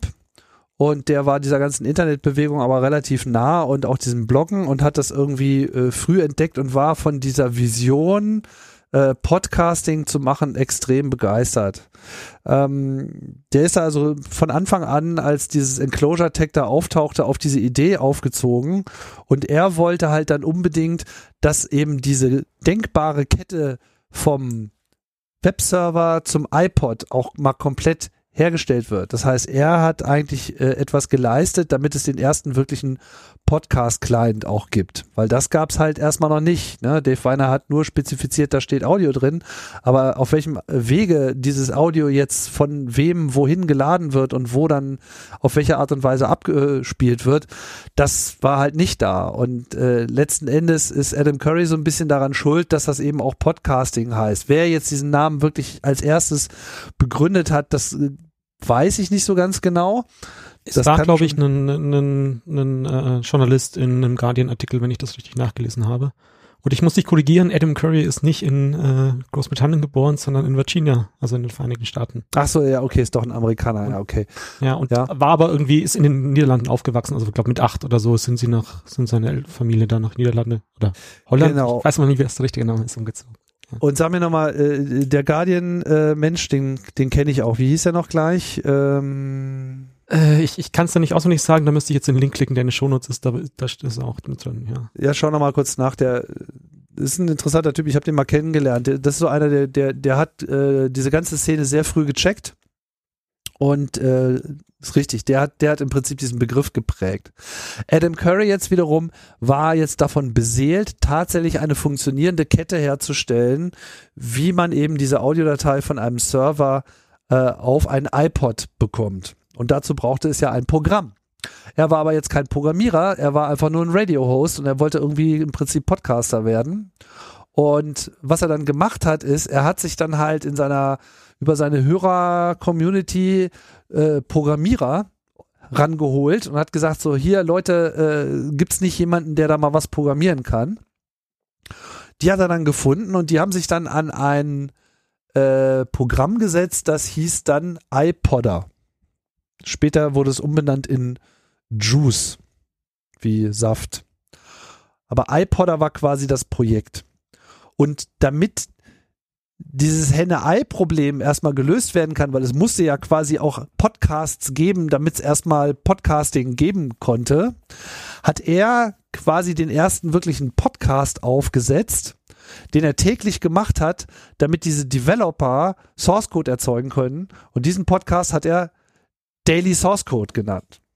Das heißt, er hat jeden Tag einfach eine Radiosendung gemacht, einfach zur Ermutigung der Entwickler, damit die was hatten, was sie dann auf den iPod äh, schicken konnten. Das heißt, er hat den Feed angeboten, die Leute haben diesen iPodder programmiert, die haben die XML-Datei, also den RSS-Feed äh, abgeholt, haben sich diesen String da rausgeholt, haben sich die Datei runtergeladen und das irgendwie an iPod, auf den iPod geschoben. Damals konnte man ja so einen über äh, Firewire angeschlossenen iPod vom Mac aus auch noch tatsächlich mit Dateien bespielen und haben dann sozusagen das richtige Format geschrieben, damit es dort eben auftauchte. Und er hat das eigentlich losgetreten. Und Steve Jobs, der äh, alte Hecht, hat das dann eben relativ schnell gecheckt, so okay, alles klar, da passiert was, das ist hier irgendwie die Zukunft und äh, hat es dann in iTunes eingebaut und damit war es dann eben straßentauglich. Und genau dazu habe ich jetzt mal ein, äh, einen Wirklich, kleinen, als ob du das geplant hättest. Äh. ja, es funktioniert einfach geil. Ähm, und da habe ich jetzt einen kleinen Einspieler. Ähm, wir kommen nachher nochmal drauf. Äh, Adam Curry hat zusammen mit äh, einem Dave, dessen Nachname ich jetzt vergessen habe, einen äh, neuen Podcast gestartet im Oktober letzten Jahres. Äh, Podcasting 2.0 zusammen mit dem Podcast Index Projekt und da haben sie neulich ganz nett in der ersten Folge äh, reden sie da das, und und ähm, Adam erzählt da so ein bisschen mit seinem Treffen mit Steve Jobs und das spiele ich mal kurz ein. So we're so we're chatting away, and um, he said, "Okay, Adam, uh, I really would like your call it blessing to put uh, podcasting into iTunes." And I look at him and I go, "Are you fucking kidding me?" I said, Yes. I said, "Yeah, I'm sorry. Yes." Realizing I'm talking to Steve Jobs, like, yes. and I've, I've I've sat with a lot of people. My most impressive hour, I think, was Quincy Jones before this, where you know we drank a bottle of his Latour while live on the radio talking about his career. And so I, you know, I Yeah. I've met a lot of people. Uh, Jobs is still number one on the impressive list because he was also he was wooing me. You know, he, he- this is what he does. He's he's incredibly good at it. He's he's like the guy going to the yeah. dad wanting to marry his daughter. You know, Yeah, it's like can, exactly. Can I please have podcasting? no, but he made me feel real good about it. And I then said, and you know what? I'll even give you a copy of the index so you can get started. We got categories and all that stuff. Okay. Um, Ah. Now, little did I know that Steve Jobs already had everything set up. He, you know, he does not go out on stage unprepared. However, this is one of the best pieces of acting I've ever seen from him uh, that I'm aware of.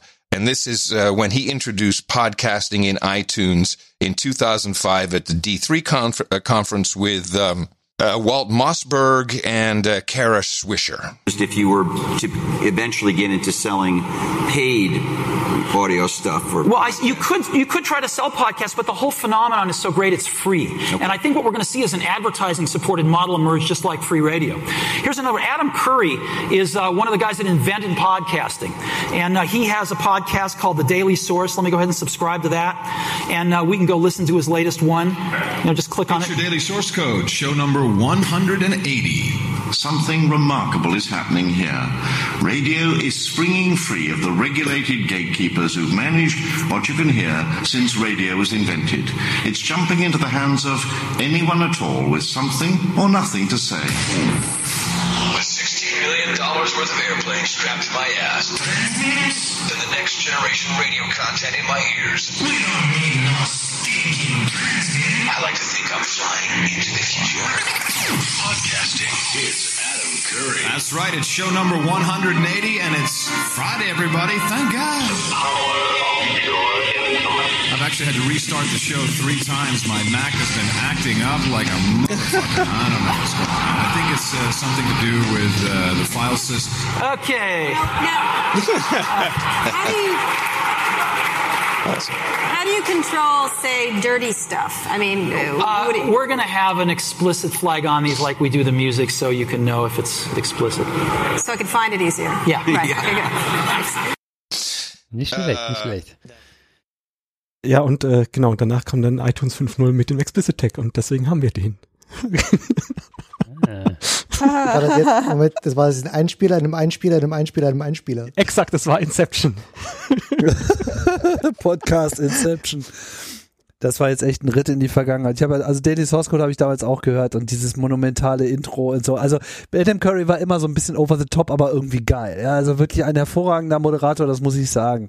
Aber äh, Steve Jobs ist so ein Blicker. Ey, das ist so ein Checker der Typ.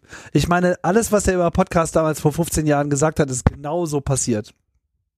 Vollkommen, komplett, vollständig.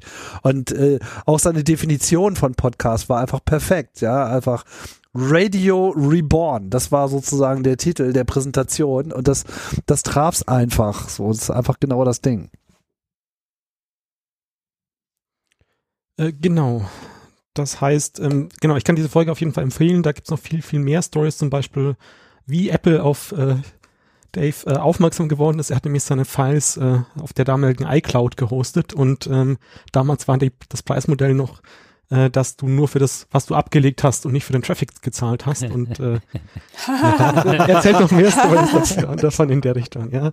Also das ist, es ist, zwar ein bisschen langatmig, ja, typischer Laber-Podcast in dem Sinn, aber es ist, zumindest die ersten paar Folgen sind echt, echt äh, sehr empfehlenswert, gerade wenn man in, in diese, aus dieser Richtung das nochmal hören möchte. Ja. Wann, wann kamen denn dann eigentlich die Apple Specs? Kamen die gleichzeitig mit dem Launch des Apple Directories? Ja. iTunes 4.7. Hm? Und wann, wann war das? Äh, nee, nee, 4.9. 4.9 2000 Podcast. 4.9? Ja. 4.9 oder, okay. 2005. September 2005. Das weiß ich noch ziemlich genau, weil ich war schon das ganze Jahr über dabei, meinen äh, Podcast-Launch vorzubereiten und habe irgendwie die Webseite äh, gebaut und dann kam quasi so der Arschtritt mit iTunes und dann wusste ich so, okay, alles klar, jetzt geht's los. Jetzt muss ich das Ding mal online bringen und dann habe ich ja im November im Prinzip auch angefangen. Da ist ja dann mein erster Podcast released worden. Und vorher habe ich die ganze Zeit mit Hören verbracht. Der erzählt im Podcast auch, dass er die ganze Zeit dann mit den Apple-Leuten irgendwie sich da ausgetauscht haben und, und so weiter. Und ja, genau. Sie haben halt seine Kopie des Indexes, die damals halt auch ein OPML-File war, die sie natürlich in einem Outliner gemanagt haben und so an einzelne äh, Country Manager dann weiter delegiert hatten und so weiter, haben sie wohl dann auch genommen und ähm, so, so ist sozusagen auch die Gründungsgeschichte. Er holt sich den Index jetzt wieder zurück. Ja. Oh, okay. dem Projekt. Aber okay. also er, er, er, er ob, also sagen wir mal, er ist kein Wissenschaftler und so kommuniziert er auch nicht und deswegen ist das immer so mit recherchiere nochmal lieber, was er da erzählt im Zweifelsfall, aber ja. Ähm, Andi aber hat er was gesagt, das hat mich jetzt noch interessiert, ähm, als du gesagt hast, er hat damals schon von seinem Directory geredet. Weißt du, ob Apple dann seine Kategorien übernommen hat tatsächlich oder hat, haben die das dann selber nochmal kategorisiert? Das ist eine gute Frage, die ich mir leider nicht beantworten kann. Tim, weißt du das? Ich weiß es nicht, aber ich würde mal vermuten, diese Kategorien, die hat dann Apple sich irgendwie ausgedacht. Also das ist eigentlich so typisch Apple-ig. Das ist, das ist nichts, was sie jetzt so anderen so ohne weiteres überlassen würden, weil zu dem Zeitpunkt war dieser Podcast-Index, hatte auch keine nennenswerte Bedeutung. Ja. Ja, es war halt im, im iPod wohl drin, ja, damit die Leute ihre, oder in einer Version des iPodders, ähm, damit das die dann irgendwie die, die Feeds finden, ja, aber. Ja, weiß ich nicht. Ich fand es, gut fand ich die nie, die Kategorien bis heute. Ja, es gibt neue seit letztem Jahr. Mhm. Die finde ich auch nicht gut. Du hast auch noch nicht, noch nicht alle deine Podcasts umgestellt, Tim. Der Publisher ich beschwert eh, sich äh, regelmäßig. Ja, ich hänge eh äh, zurück, seitdem ich, äh, ich kann ja nicht mehr upgraden irgendwie. Ich bin, bin ja raus aus der, aus dem Development. Die Meta-Ebene fährt nicht mehr die neueste Version. Nicht mehr Bleeding Edge. Aber es So ist natürlich echt witzig. Dann hat er damals an den Specs sozusagen, haben sie alle mitgeschrieben und heutzutage machen sie einfach, ja, eine Version 2.0 daraus. Ja, das ist halt wieder die Frage, ob man es 2.0 nennt, aber also tatsächlich war halt jetzt erstmal eine Runde, ist es dann im Prinzip nichts mehr passiert, ja. iTunes hat, hat ihren, ihren, ihren Namespace gemacht, ich glaube, den sogar patentieren lassen ähm, oder sowas, dass ihn niemand anders äh, so nennen darf oder so, zumindest behauptet Dave das in, in besagten Podcast. Ähm, und dann haben sich im Prinzip alle von Apple abhängig gemacht, ja. Und äh, ich glaube, Tim, du hast ja damals dann auch mit, mit XSDs und so weiter für Chaos Radio dann Feeds gebaut. Und irgendwann gab es dann auch Chaos Express und so weiter. Und dann kam es irgendwann den Podlove Publisher, oder? Oder was hast du benutzt, um, hast du in WordPress dann zum ersten Mal deine Feeds zu machen? Ja, ich hatte ja äh, die ersten Jahre eine eigene äh, Webseite gebaut mit, äh, mit so einem XL, äh, XSLT-basierten Seitengenerator, den ich mir selber gebaut habe. Damit habe ich damals alle meine Webseiten gemacht, auch so Blinkenlights und so. Und äh, ja, aber das hatte halt Grenzen, weil das war halt dann immer viel, viel manuelle Arbeit. Und ähm, ja, die Story, wie ich dann auf Erik äh, zugegangen bin und es dann zum Publisher kam, die ist ja hier schon erzählt worden. Äh, in aller Ausführlichkeit. Und Wann war das dann bin ungefähr? ich halt umgestiegen. Ja, weiß nicht, Erik, wann war das? Wann ging es jetzt nochmal los? Vor 20 neun Jahren oder so?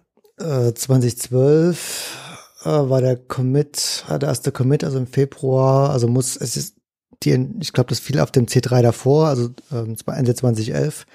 Und aber kennengelernt haben wir uns ja bestimmt schon, weiß ich nicht, ein halbes Jahr eher oder so über die Mhm. WordPress-Geschichte. Ähm, Puh, da habe ich echt sieben Jahre ohne, ohne, ohne den Publisher gearbeitet. Oh Gott, das LOV 002 äh, für die gesamte Geschichte hinter dem Publisher. Mhm. Genau, und irgendwie Dezember 2011 wurde C äh, Chaos Radio Express zu CRE und dann war eigentlich auch schon im Frühjahr 2012 der erste Podlove Developer Workshop. Ja, also passt schon. Aber vielleicht sollten wir noch mal kurz auf die Apple-Spezifikation äh, eingehen. Genau. Also ähm, nicht jetzt jedes Element durchgehen, aber äh, ich meine, was, ähm, was wir vorher gesagt haben, ist ja, dass quasi dem RSS-Feed das Enclosure-Tag hinzugefügt wurde. Aber äh, da geht ist natürlich noch Luft nach oben, also äh, nach dem, was man spezifizieren möchte in einem äh, Podcast. Und Apple hat das mal versucht, so zusammenzufassen.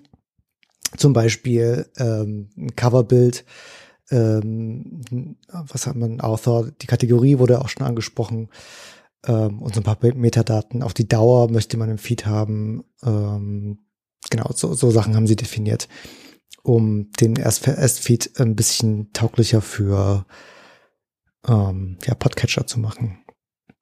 Vermutlich aus einem Eigen, Eigenbedarf äh, gestillt wahrscheinlich. Ja, ja, Eigenbedarf, was ihr Verzeichnis betrifft, aber vor allem, und das mag ich so an Apple, sie denken halt immer von dem, vom Nutzer her. Und zum Beispiel, dass ein RSS-Feed nicht, bevor man die Datei, die da verlinkt ist, runtergeladen hat, nicht kommuniziert, wie lang die Sendung ist, das ging für die halt gar nicht. Es war denen vollkommen klar, dass wenn eine Sendung irgendwie angezeigt wird, dass man vor dem Download wissen sollte, wie lang die dauert. Und das war eben durch dieses iTunes Duration Element, was sie unter anderem dann in ihre Extensions eingebaut haben, war das halt einfach drin. Ne? Und äh, auch diese Klarstellung mit, es gibt einen Titel, es gibt einen Untertitel und es gibt eine Summary. Das ist ja diese, diese Trinität, die wir dann auch im Publisher übernommen haben. Das ist einfach Gold wert gewesen, zumal eben durch diese Unterspezifikation von RSS durch ähm, Dave Weiner allen anderen nicht so richtig klar war, was sie eigentlich in diese ganzen Textfelder vom RSS jetzt wo reinschreiben sollten. Es gab halt ein Titelfeld und dann gab es eine Description. Dann haben sie alle angefangen zu bloggen. Dann haben sie alle, dann, dann haben sich diese Full Feeds entwickelt. Dann wollte man sozusagen nicht nur einen Link auf die Seite, auf die man draufklickt und dann sieht man den Artikel, sondern sie wollten eben den ganzen Artikel im RSS schon komplett mit ausliefern und wo das dann drin steht und ob man da jetzt HTML drin machen kann oder nicht und so weiter, das war halt alles nicht spezifiziert. Und das führte dann dazu, dass manche Leute halt das HTML komplett irgendwie Escape da in die Description reingeballert haben. Andere haben dann andere äh, Extensions aufgemacht. Dann gab es dieses Content Encoded, was irgendwie am meisten Sinn macht. Aber das haben auch nicht alle benutzt. Dann kam noch Yahoo und hat noch irgendwie RSS-Extensions gemacht. Das war ein totaler Wildwuchs. Und Apple hat halt gesagt, wenn das mit dem Podcast hier irgendwie fliegen soll, dann muss irgendwie klar sein, wie ein Podcast auf einem kleinen Device wie dem iPod und äh, auch, sagen wir mal, in so eingeschränkten tabellarischen Aufstellungen wie iTunes zeigt den Inhalt des Feeds an, muss irgendwie klar sein, was wo ist. Und deswegen haben sie in ihren iTunes Extensions explizit fürs Podcasting eben nochmal ganz klar gemacht, hier kommt das rein, hier kommt das rein, da dürfen so und so viele Zeichen drin sein und nicht mehr. Und damit war das dann irgendwie gut. Leider sind sie nicht dabei geblieben. Sie haben jetzt diese Subtitle zum Beispiel rausgeschmissen, was ich äh, sehr ärgerlich finde.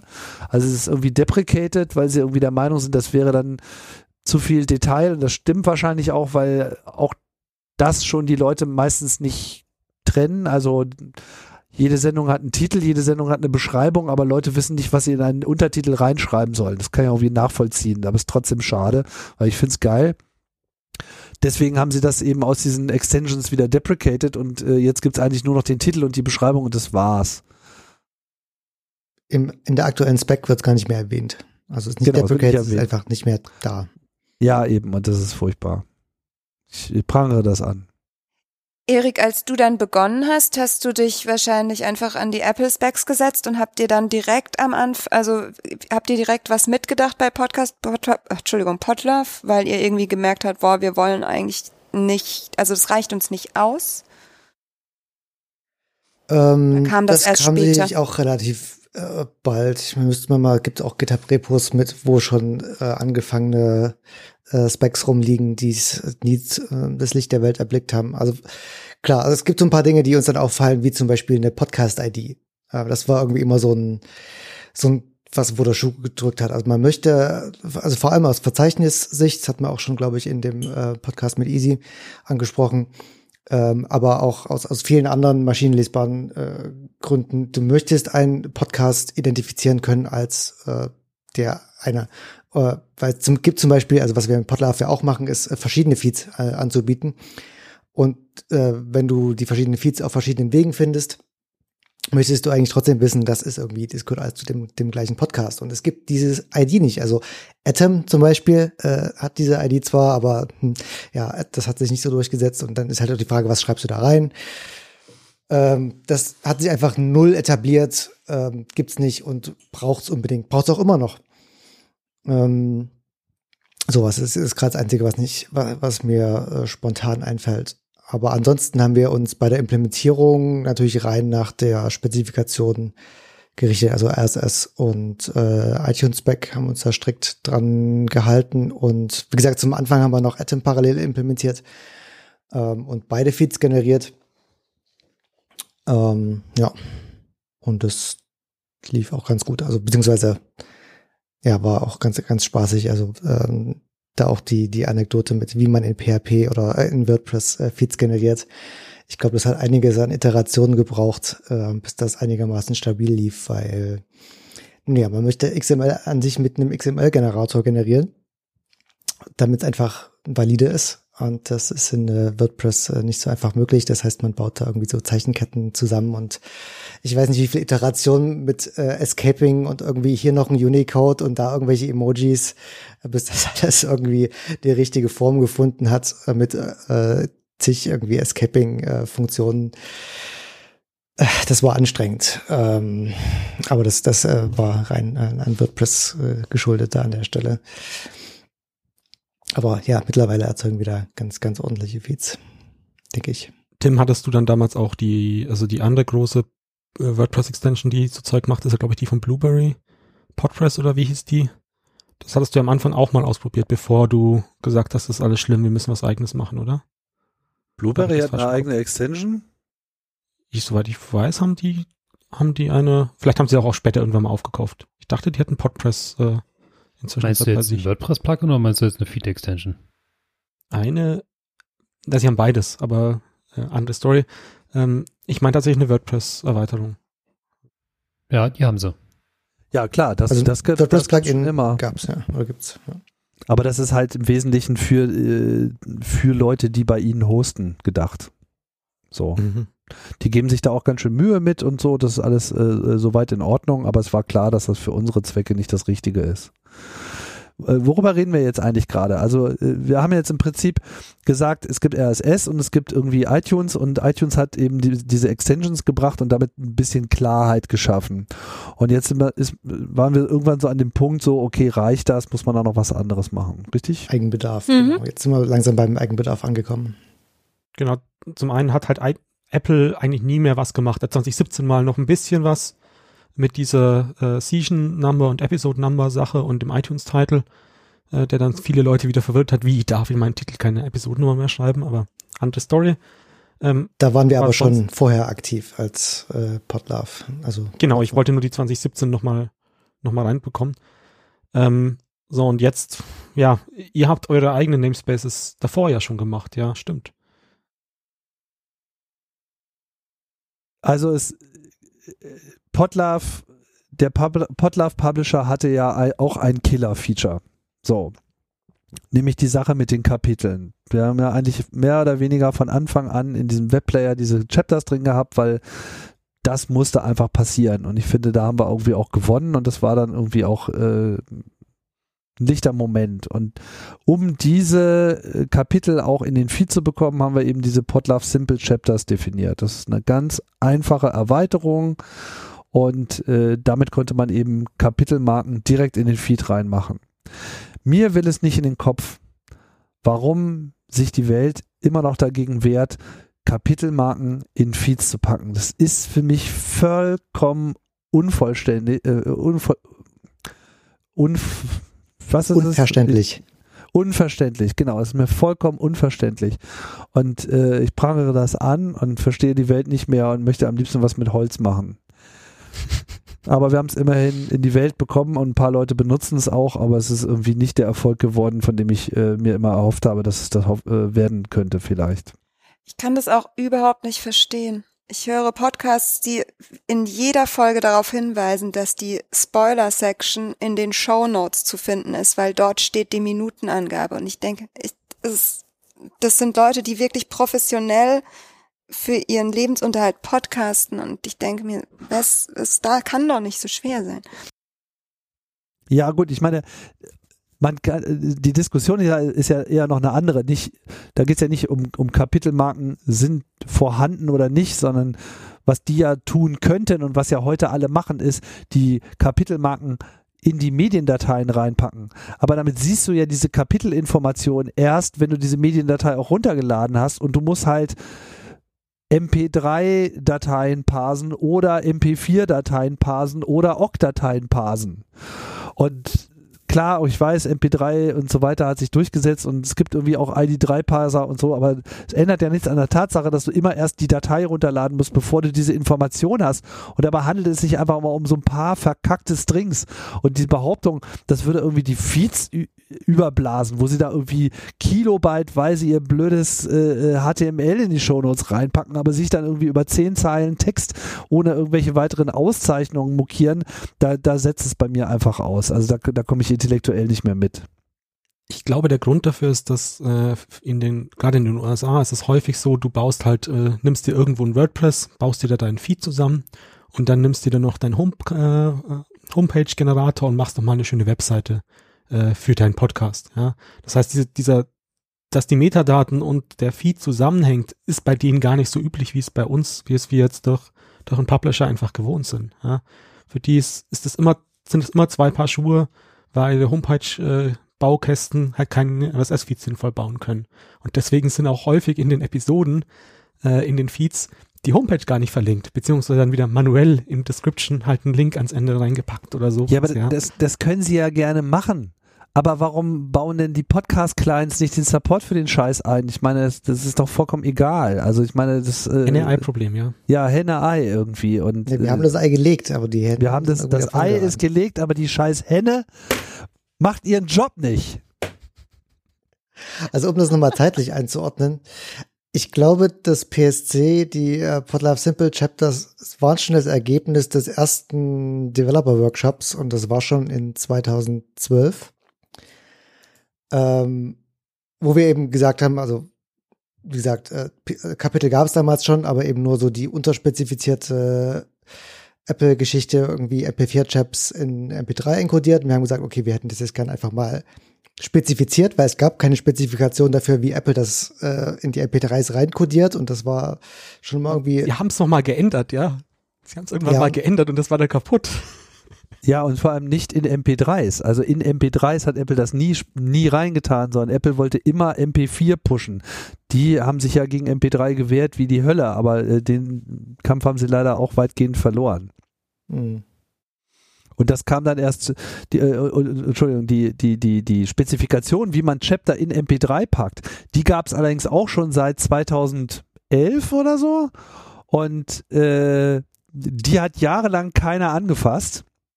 Es gab irgendeinen so BBC-Player, der das irgendwie mal so halbwegs umgesetzt hat. Da passierte ewig nichts. Und dass das überhaupt äh, äh, so durchgestartet ist, das haben wir dem Georg äh, zu verdanken, der das dann irgendwann mal einfach runterprogrammiert hat und in diese ganzen Python-Dinger gepackt hat und dann ist es sogar in FFmpeg gelandet. Ja, und vor allem Auphonic ist so das Projekt, das tatsächlich aus der, aus unserer deutschen Blase rausgekommen ist, ja. Das, das kennen sie alle, die ganzen äh, US-Podcaster oder englische Podcaster, weil halt auch das, oder sie nutzen das teilweise einfach so mit, weil es in den Hosting-Plattformen äh, mit drin ist, ja. Ähm, ein, ein, äh, ja, schaut einfach mal auf die Liste, welche Hosted das so sind, die da, da unterstützen und das sind halt alle großen US-Podcaster auch mit dabei. Ich glaube, Georg ist da einfach auf die entsprechenden Konferenzen auch gegangen und hat dafür gesorgt, dass die ihn benutzen und oft jetzt einfach im Hintergrund, ja. Das heißt, eigentlich ein, ein Buzzboard ist, hat es nur deswegen jetzt so einfach umsetzen zu können, weil sie halt bei Auphonic das Zeug alles schon eingekauft haben und es eh schon in ihrem Frontend hatten, ja. Und aber ja, kommen wir nachher nochmal drauf, drauf zu, wenn wir dann zum Podcast demnächst kommen. Naja, auf jeden Fall, das waren so die Standards, die wir äh, so äh, angedacht haben. Und wir haben auch irgendwann mal überlegt, so ein allgemeines Podcast-Beschreibungsformat zu machen, aber das ist halt irgendwie nirgendwohin äh, gegangen. Und da ist es dann irgendwie so ein bisschen äh, hängen geblieben, was ich ein bisschen schade finde, weil eigentlich da eine ganze Menge gute Ideen äh, drin waren und da müssen wir uns auch, glaube ich, ein bisschen selber an die Nase fassen, weil wir da einfach nicht ähm, vorangeschritten sind. Aber ich befürchte auch, selbst wenn wir es gemacht hätten, hätte es dann trotzdem alle nur ignoriert. Das andere Beispiel sind Page-Feeds, ja. Das ist, wie häufig ich noch über äh, US-Leute höre, ne, ja, die Feeds sind so groß und so weiter. Hey, da gibt's eine RFC dafür. Die benutzen wir im deutschsprachigen Raum auch alle. Und die Clients, die wir hier so benutzen, können das auch, zumindest die meisten davon. Ähm, kommt doch bitte endlich mal in der Zukunft an. Aber keine Ahnung, warum, warum das Ding ist. Warum das nicht Ja, wir sprechen über RFC 5005.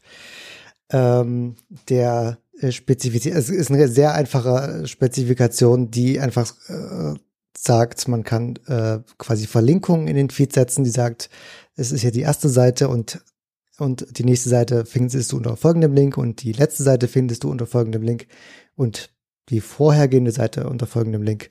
Und so kannst du dich einfach von äh, Feed-Seite zu Feed-Seite hangeln äh, und entsprechend den Feed auch klein halten und trotzdem vollständig. Also ich weiß nicht, ob wir auf das Problem mit der Feed-Größe nochmal eingehen wollen. Ähm, ich glaube, der größte Schmerzpunkt war immer Feedburner, der irgendwie nach 512 Kilobyte gesagt hat, äh, ich lese den Feed einfach nicht mehr und sagt dir am besten auch gar nicht Bescheid, damit einfach alles kaputt geht, aber du es auch gar nicht mitbekommst, weil so ist es der Schmerz am größten. Ähm, aber seit keiner mehr Feedburner nutzt, ist, ist glaube ich, der Schmerz nicht mehr da. Aber trotzdem will man natürlich den Feed nicht in äh, irgendwie Megabyte Größe Also ähm, rein lassen. theoretisch hätte ich ja auch kein Problem damit, jetzt irgendwie zu sagen, ich pack mal alle, alle meine Sendungen in Feed. Das Ding ist nur, ich habe das mal einmal gemacht. Das ist jetzt schon ein paar Jahre her. Ich habe das wirklich mal gemacht. Es war aber eher ein Unfall.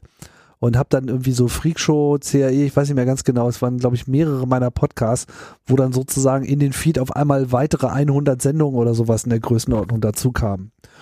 Und dann waren die irgendwie online, diese Feeds, und dann nach 24 Stunden hatte ich so das Gefühl, dass das deutsche Internet bricht zusammen, weil irgendwie alle sich auf einmal zurückgemeldet haben mit Ah, mein Podcast-Client ist gecrashed, ja, meiner auch, ach echt, bei dir auch und so. Und dann sind, äh, haben die auf einmal sozusagen alle Feeds bekommen, die irgendwie so 10, 15 Mal größer waren, als sie das so erwartet haben, so Megabytes. Und die ganzen schlecht programmierten XML-Parser sind ihnen alle um die Ohren geflogen und ich habe halt sozusagen mal die komplette Podcast-Landschaft gecrashed und musste dann irgendwie schnell meine Feeds wieder zurückbauen, damit das nicht passiert. So, seitdem habe ich das nie wieder angefasst, weil ich irgendwie ja nicht für größeren Schaden verantwortlich sein wollte. Aber das war echt echt schlimm. Aber ich viele, das verstehe ich halt auch nicht. Viele packen dann auch nicht alle ihre Sendungen rein. Wie will man dann auf die Archive zugreifen? Wie, warum? Ich begreife es einfach nicht. Also da, da bin ich auch ein bisschen enttäuscht von diesen ganzen Podcast-Client-Developern. Ein Hack ist dann immer, dass sie nur, nur die, äh, die vollen Metadaten für die letzten zehn Episoden anzeigen oder sowas und bei den anderen dann nur noch sehr, sehr, also nur den Anfang der Description oder sowas mit reintun. Aber das sind halt alles, hey, wir haben eine gute Lösung dafür, ja. Ich verstehe nicht, warum ihr diese ganzen Hacks da baut. Aber das wäre mal vielleicht was, was man mal einbauen könnte. So als Workaround. Also Das Problem wurde zumindest schon erkannt, auch von der Podcast Index Org Initiative jetzt. Und es gab eine Diskussion dazu oder gibt, ähm, die auch irgendwie ansprach, doch mal irgendwie einen Podcast Archive Tag einzuführen. Und da habe ich mich allerdings eingeklinkt. Ähm, danke Joey, der mich da irgendwie draufgestoßen hat. Und habe nochmal gesagt, hey, äh, RFC 5005 äh, ist voll cool und macht genau, was ihr wollt. Und müssen wir doch das Rad nicht immer neu erfinden. Und ähm, Es wirkte so, haben- als hättest du Dave überzeugt, ja. Also das ist, das, vor allem wie du kommuniziert hast, war da echt gut. Ja. Wer, wer ist Dave in dem Zusammenhang? Dave Jones, der Entwickler gerade äh, dort an der an, an dem neuen Verzeichnis. Ah. Äh, haben wir schon erklärt, was der Podcastindex.org ist? Wir haben das Nein. angerissen, ähm, wir haben es in anderen Sendungen erklärt, aber noch nicht hier. Wollen wir vielleicht kurz, also wir haben noch eine Podlove-Spec, die wir äh, erwähnen könnten, dann können wir gerne zum Okay. Podcast-Index übergehen. Und zwar sind das die Alternate Feeds, auch was das, glaube ich, nur wir machen. Ähm, weil, also den Publisher gab es quasi als Reaktion auf, auf Phonic auch. Äh, und damit wurde es trivial, mehr als nur MP3 zu erzeugen, so dass wir gleich gesagt haben, okay, mit dem Publisher ähm, wollen wir es natürlich auch ermöglichen, ähm, sowohl MP3 als auch M4A, Opus später dann auch äh, zu veröffentlichen. Und da gibt es einfach keine Feed-Spezifikation dafür. Und die Lösung, die wir dafür genommen haben, ist äh, für jedes Format ein Feed zu publizieren. Das heißt, äh, der normale Publisher-Installation äh, hatte dann drei bis vier Feeds in der Regel. Und ähm, um das irgendwie zu verwalten, haben wir die sogenannten Alternate Feeds eingeführt. Und das sind Tags innerhalb der Feeds, die auf alle anderen Feeds linken, einfach um da irgendwie einen Zusammenhang herzustellen. Und ja, das ist so ein auch was, ähm, um den Client-Entwicklern die Möglichkeit äh, zu geben, das einfach zu erkennen, dass es da verschiedene Varianten gibt. Ähm, ich weiß gar nicht, inwiefern das überhaupt irgendjemand implementiert hat, aber ja. Na, Christian in Fit natürlich. Ja. Ja, also lass mich da noch mal kurz dazu was sagen. Also unsere Intentionen waren ja äh, her und es hatte auch viel wiederum mit dem Webplayer zu tun. Und zwar muss man sich da mal zurückdenken, als wir mit diesem ganzen Kram mit Webplayer angefangen haben, da gab's noch Flash, da gab's so unglaublich viele Probleme, eine Audiodatei in einem Webbrowser abzuspielen. Und es war dann äh, quasi so eine Matrix aus, welcher Browser auf welchem Betriebssystem kann denn jetzt eigentlich was? Und keiner konnte alles. Weder MP3 noch MPEG 4 noch OGG noch sonst irgendwas. Es war einfach eine totale Katastrophe. Das heißt, um überhaupt in der Lage zu sein, mit einem Webplayer zuverlässig den Podcast auf allen Plattformen abzuspielen, waren wir quasi gezwungen, alle möglichen Formate anzubieten, auf die man dann zurückgreifen konnte. Das heißt, der Webplayer hatte sozusagen dieses, dieses, es gibt mehrere Varianten Business und deswegen haben wir dann auch mehrere Feeds rausgeholt, weil die Leute natürlich auch je nach Betriebssystem das eine oder das andere Format bevorzugt haben. MPEG 4 funktionierte immer super auf allem, was Macintosh äh, war. So, das war einfach ich meine, MP4 basiert auf QuickTime, das funktioniert irgendwie seit äh, Anfang der 90er Jahre, hat das einfach immer super funktioniert.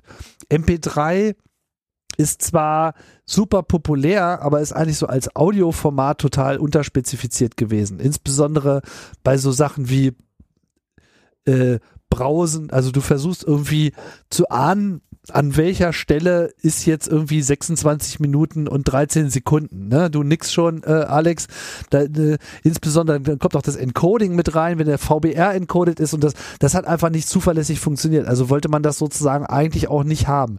Dann gab es die ganze Linux-Welt, die natürlich dann immer rumschrien, das muss aber alles frei sein und wir brauchen jetzt hier irgendwie Ogg Vorbis. So, und damit hatten wir dann irgendwie sozusagen diese Kaskade und haben irgendwie versucht, so, okay, wir wollen aber zumindest hier irgendwie Ordnung schaffen und deswegen schreiben wir das jetzt einfach mal in die Webseite rein, dass es mehrere Feeds gibt und die Feeds verweisen auch alle noch aufeinander, damit irgendwie jedem auch klar ist und das einsammeln kann. Das war so ein Angebot. Dann ist die Zeit so ein bisschen weitergeschritten und das einerseits hat sich eben diese Abspielproblematik ein bisschen gelöst. Also es funktionierte dann immer besser, man musste irgendwie kein Flash mehr nehmen ähm, MP3 hat sich so langsam immer weiter selbst befreit und wurde dann besser supported und funktionierte so. Das hat, glaube ich, viel damit zu tun, dass es dann ja auch die Lizenz äh, irgendwie nicht mehr ähm, nicht mehr da war. Ja, das kam noch dann dazu, aber das hat sich eigentlich schon vorher irgendwie so ein bisschen äh, abgezeichnet, dass das dann immer besser funktioniert hat. Das heißt, diese Notwendigkeiten waren nicht da. Jetzt könnte man natürlich sagen, ja, ist ja egal, kann man ja trotzdem noch anbieten. Es gibt natürlich einen Schwachpunkt mit diesen mehreren Feeds und das ist einfach die Realität, dass Verzeichnisse wie iTunes kein Wissen darüber haben. Also sie unterscheiden nicht zwischen Feed und Podcast. Die Vorstellung, dass es mehrere Feeds für einen Podcast gibt, ist da nicht eingebaut. Ein, Feed, ein Podcast ist ein Feed und wenn es zwei Feeds gibt, dann sind es zwei Podcasts und deswegen haben Leute dann halt mehrere Einträge in einem Verzeichnis und das will man halt irgendwie auch nicht. Weil du willst nicht dreimal gefunden werden und jeder ver verlinkt auf irgendwas anderes. Und deswegen glaube ich, dass dieser, äh, dieser Kampf ist nicht mehr zu gewinnen und die allermeisten Leute richten sich sowieso nur noch einen einzigen Feed ein und erzeugen auch nur eine einzige Datei. Also ich bin wahrscheinlich der, der Einzige, der noch irgendwie alles macht. Und noch Opus obendrauf. Tatsächlich hat da podcastindex.org für das gleiche Problem eine andere Lösung. Ich weiß gar nicht, ob wir die jemals diskutiert haben damals, aber kommen wir auch noch mal drauf. Die finde ich sogar ziemlich gut. Wir haben sie diskutiert, ja, aber trotzdem könnte man die nochmal erwähnen. Ah, okay. Vielleicht können wir es auch gleich jetzt machen, weil, oder haben wir noch was Ja, Thema erklär mal, was, was, was, was ist deren Idee? Die packen, haben quasi Alternate Enclosures. Ähm, die packen einfach mehrere Enclosures in den gleichen Feed rein. Ja, das hätte ich auch toll gefunden, aber leider äh, gab ja diese blöde RSS-Spec von äh, Dave Weiner das nicht her, dass man da nicht reinschreiben konnte, was das für ein fucking File-Format war. Das, das war, das ist eigentlich die Ursünde in diesem Ganzen, weil der irgendwie nicht ordentlich spezifiziert. Das ist einfach furchtbar. Naja, egal. Auf jeden Fall, ich glaube, das ist auch der richtige Ansatz. Also das, das würde ich total unterschreiben. Das habe ich auch mal probiert, glaube ich. Das habe ich mal ausprobiert. Das Ergebnis war ein Desaster, weil natürlich dann jeder Client irgendwie auf eine andere Datei zugegriffen hat und du nicht sagen konntest, was hier irgendwie der Default ist oder die Reihenfolge irgendwie relevant ist. Und damit war es dann halt auch irgendwie Unsinn. Ja. Ja.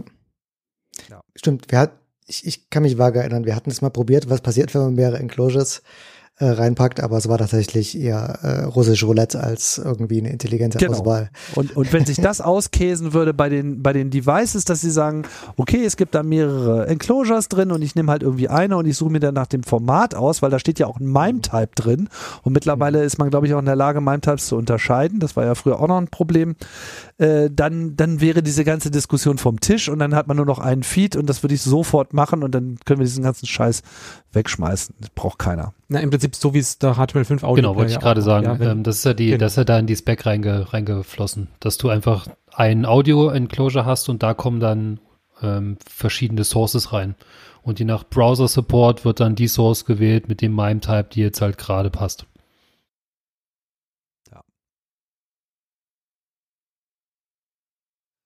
Ja, dann können wir doch äh, vielleicht mal auf dieses Projekt zu äh, sprechen kommen, wie das jetzt äh, sich tatsächlich etabliert hat, oder? Okay, was ist Podcastindex.org? Ähm, ja, hauptsächlich so ein Projekt aus, eigentlich sind drei Personen, wobei man zwei davon vor allem in ihrem Podcast hört. Das ist eben äh, Dave Jones und ähm, Adam Curry äh, und ein dritter im Hintergrund Erik, der sich um das ganze Rechtliche und so weiter kümmert. Ähm, warum man das braucht, kommt nachher noch, aber das ist halt so ein, bei uns würde man wahrscheinlich sagen, sie haben so einen Verein gegründet, sowas gibt es natürlich in den USA nicht, das heißt, sie haben so eine äh, Corporation oder sowas, äh, wo sie sich aber kein Geld auszahlen und dann haben sie halt einen AWS-Account, wo sie irgendwelche VMs sich geklickt haben und da läuft halt ein bisschen eine MySQL-Datenbank, eine große und ein paar Node.js äh, die dann einmal das, den Index verwalten. Es gibt jeden Monat mal so einen Dump, der dann auf archive.org hochgeladen wird. Äh, entweder nur die Feeds oder jetzt hat er neulich auch mal alle Feeds inklusive Episoden gemacht. Ähm, und dann gibt's halt noch so eine API für die Entwickler äh, drumrum. Ähm, paar Elasticsearch-Instanzen, mit denen man dann halt zum Beispiel nach Personen suchen kann und so weiter und so fort. Und sie haben aber gemerkt, ähm, ja, wir haben jetzt das Projekt gestartet und sie haben dann auch eine Art Entwickler-Community aufgemacht. Äh, das ist eine Mastodon-Instanz unter Podcasts äh, index.social. Und da kamen immer ständig Leute an mit, hey, wir bräuchten noch da einen Tag dafür und wir bräuchten noch da einen Tag dafür. Und äh, so haben sie dann angefangen, einen eigenen Namespace äh, zu machen, der im Prinzip alle anderen Namespaces, äh, außer, ja, eigentlich alle anderen Namespaces erstmal so grundlegend ablesen könnte.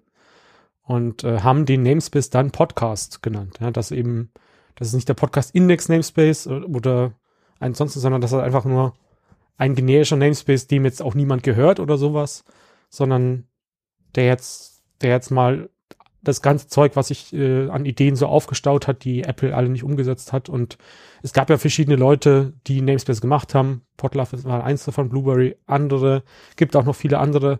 Aber das hat sich halt nie so richtig durchgesetzt, weil alle keine Lust hatten, äh, viele, oder alle. Ja, ich, ich verallgemeinere, ja. Ähm, und deswegen sind sie dann, haben sie dann angefangen, äh, Ende letzten Jahres ähm, ein Repo namens Podcast Namespace aufzumachen, wo sie diese ganzen Ideen einfach mal gesammelt haben. Und äh, dann hat äh, Dave Jones äh, sich halt, der, der hat gesagt, okay, er macht, er maintaint es jetzt. Ähm, und so haben sie dann die ganzen Ideen, die so aufkamen, in verschiedene Phasen eingeteilt oder ähm, genau. Und immer eine Phase ist gerade offen, äh, eine Phase kommt drauf und dann in der ersten Phase sind jetzt so fünf Texte gelandet, die wir auch ja, die er auch in der vergangenen Folge schon mal äh, erzählt hat, was, was das so war. Also Locked, Transcript Funding und Chapters and Soundbite. Äh, Locked ist tatsächlich nochmal, das ist nicht, nicht das Closed, was, wie es Erik damals erzählt hat, sondern das ist dafür gedacht, ähm, dass, also das kommt so aus dem DNS-Bereich, ja, dass, dass, nie, äh, dass man nicht einfach so dein Feed in ein Anchor oder sowas importieren kann äh, und dann äh, sozusagen das Zeug dafür macht, sondern wenn das Logtag drauf ist, dann ist sozusagen diesen ganzen Standard-Hoster dürfen den dann nicht importieren, bis du ihn aufmachst. Ja, also dieses, Also, wie man es aus dem DNS wenn die so nett sind und dieses Flag äh, respektieren. Genau, weil die Enke hat ja damals gesagt, ja, können wir nichts dafür, gibt's ja keine technische Lösung dafür. Ach so, na das gut. war sozusagen Oh, die, okay. die Variante der Community, äh, um zu sagen, ja doch, da gibt's doch eine Lösung. Ja. Und äh, ja, Es fühlt sich so ein bisschen an, als ob du Spammern sagst, bitte setz doch mal einen Fleck, dass das Spam ist. Ja, also ich, kurzer Einschub, äh, ein, ein Anchor, ein Spot, äh, Spotify und so weiter haben irgendwie so einen ähm, Account bei iTunes bekommt, wo du nichts mehr freischalten musst, wenn du deinen Feed da anlegst, ja. Das heißt, diese normale Spam Protection, die du durch eine Freischaltung von der Redaktion oder sowas hast, an, an der ging das vorbei und dadurch hast du halt plötzlich ähm, deine Inhalte äh, von irgendjemand anders in diesem Verzeichnis direkt gefunden, ja. Und das, deswegen kannst du nicht direkt sagen, dass die Hoster Spammer sind, aber halt die Spammer dann, die die Gratisangebote von den besagten Hostern nutzen. Ja.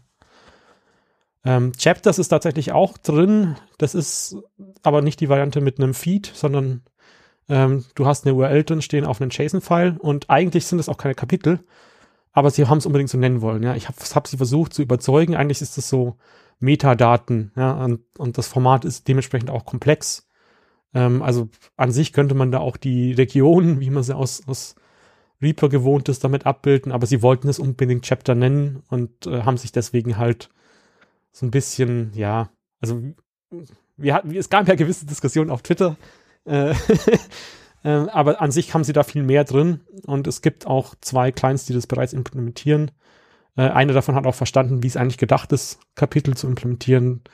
Äh, das ist Podfriend, so eine ganz nette Web-App oder eine Web-Podcast-App im Prinzip. Ähm, und das andere, was immer genannt, äh, was sie immer nennen, ähm, ist Hypercatcher. Äh, die Kapitel darin sind einfach unbenutzbar. Ja, das sind einfach nur Links, die halt dann gerade angezeigt wird, wenn du, wenn du im Audio dran, drin bist oder eine Webseite oder äh, ein, ein Bild oder sowas. Wobei die Webseiten kannst du kaum benutzen, weil der Hälfte deines des Telefons mit dem Cookie-Banner zu ist. Aber ja, nettes Konzept, ja, gibt's halt wieder nur für iOS. Und aber, was er gemacht hat, ist wohl ein ganz netter Editor, mit dem du diese Kapitel setzen kannst.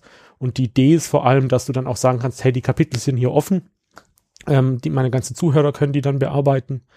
Ähm, und äh, du musst nicht warten mit der Veröffentlichung, bis die Kapitel fertig sind, sondern du setzt halt irgendeinen Platzhalter-URL da rein und dann kann man da halt in diesem Editor, welcher auch immer das dann eintragen. Das ist eine clevere Sache. Das stimmt. Das hatte ich überhaupt noch nicht auf dem Schirm. Genau, die Phase 1 ist zu, also das war 15. Äh, November äh, letzten Jahr, das was sie zugemacht haben. Phase 2 ist jetzt gerade offen, aber so nahezu fertig, ja, da ist äh, ja ein, ein Tag um eine Person, zum Beispiel ein Host, ein Guest oder sowas zu machen, ist so ein bisschen Überlappung mit dem, was, was wir im Potluck ja über die Tags von Atom schon haben. Ähm, wir haben sie darauf hingewiesen, dass es die bereits gibt, aber sie haben so ein paar Grundsätze. Ähm, ich weiß nicht, hat, hat sich von euch diese jemand diese Grundsätze da oben ein bisschen oder diese Ziele da genauer durchgelesen? Ähm, und einer davon ist halt, ähm, ja, sie möchten diesen äh, diese Überlappung zwischen den verschiedenen Namespaces äh, auflösen. Deswegen wollen sie halt den Apple Namespace nicht nicht enforcen oder sowas. Keine Ahnung. Ja, das macht auch Sinn. Also es ist einfach das, also wenn man das wirklich neu macht, dann muss man dann irgendwie einen, einen neuen Namespace machen, in dem alles drin ist und sich nicht widerspricht. So ein, das, das kann ich schon verstehen. Ich habe noch mal kurz eine Nachfrage. Ich, hab das, ich bin mir nicht sicher, ob ich das mit den Kapiteln äh, richtig verstanden habe. Also Sie haben, Sie haben Kapitelmarken jetzt drin, aber Sie wollen sie nicht in den Feed packen. Richtig. Sie, also da kam halt wieder die Hoster um die Ecke mit dem Argument, haha, der Feed wird so groß. Ja. Und darauf hat er sich halt überzeugen lassen, immerweise. Ja. scroll gerade noch mal drüber. Ich, das ist wirklich was, wo ich mich mittlerweile sehr ärgere, dass ich es nicht mal versucht habe, damit zu diskutieren, aber ich hatte damals echt nicht den Mindspace dafür. Ähm, ja, die Argumentation, ich weiß gar nicht, Host davon, wo das war, aber war letztendlich eine Person, die meinte, das würde bei ihnen doch irgendwie potenziell Terabytes äh, mehr Daten erzeugen, äh, Traffic erzeugen. Ähm, ich weiß nicht, ob sie keine E-Tags auslesen oder keine Ahnung, HTTP. Haben die kein GZIP eingeschaltet? Ich meine, das ist Text. Ich meine, das ist doch, wir reden doch hier von Bytes. Also wirklich, äh, ist, ich kann das nicht verstehen. Die, die müssen da rein. Und eigentlich muss dann auch sehr viel mehr rein. Ich, ich glaube, die Idee ist schon, sie im Nachhinein updaten zu können. Das ist schon auch ein, ein Argument dabei gewesen, ja, dass, dass Okay, der, der also- Player hin, Ein Link zu haben, sozusagen. Ja, okay, gut. Ja. Man kann auch den Feed updaten, das, das ist auch kein Problem. Und ähm, ja, gut. Feeds updaten und Geo-IDs und äh, es ist für diese Leute, wenn sie, wenn sie ein Verzeichnis haben, ja, und dann rauszufinden, dass sich das Item geändert hat und, und das Meta, das ist total das Problem für die, ja. Aber wie Weil merkst dann du, dass könnten sich auch ein- in der verlinkten URL was geändert hat? Aber dann willst du das archivieren. Gibt es denn eine Lösung, was ja auch ein grundsätzliches Problem ist, gibt es denn eigentlich eine Lösung dafür? Also bist du schon mit allem durch? Ich, mir fallen jetzt gerade so ein paar Sachen ein, ich will dich jetzt nicht Nee, unterbrechen. das war jetzt nur Phase 1. Das Also war ich- jetzt ich wollte Phase nur auch 1, wir haben mit Phase 2 Nochmal angefangen. bei, von, von Kapiteln den Round loslassen, dass sie jetzt halt nicht nur ein externes File verlinken, sondern dass in dem File auch noch JSON drin steht. Also, Was? ja, ja, die JSON? ver- verlinkt, die Kapitel äh, Spezifika Spezifikation, Anführungszeichen, ist JSON. Also die Kapitel sind jetzt in JSON definiert. Und das ist das Einzige, was sie in JSON Oh, bisher. oh Gott. Das, das ist, ist das so schlecht. dermaßen gegen die Wand gefahren. Also meines Erachtens. Und, und dann auch noch, es, ich, ich glaube, sie sind ja auch so ein bisschen, ähm, Tim kippt hier gerade um, also für die es nicht das ist so eine Krankheit. Jason-Krankheit. Das ist furchtbar. Und ich, ich glaube, sie sind ja auch so, so ein bisschen mit diesem äh, Timeline-Gedanken, also letztendlich, wo wir auch mal wieder dagegen rennen, haben sie da versucht, sie so ein bisschen, die haben ja auch so optional noch einen Autor definiert in den Kapiteln und, und irgendwie einen, einen File Ja, das war halt wieder Feature Creep, ja. Und da bin ich auch nicht ganz unschuldig. Äh, Aber wie gesagt, es ist halt eigentlich keine Kapitel, ja. Es, es sollte halt eigentlich Metadaten, die live zur Sendung ähm, durchlaufen sein.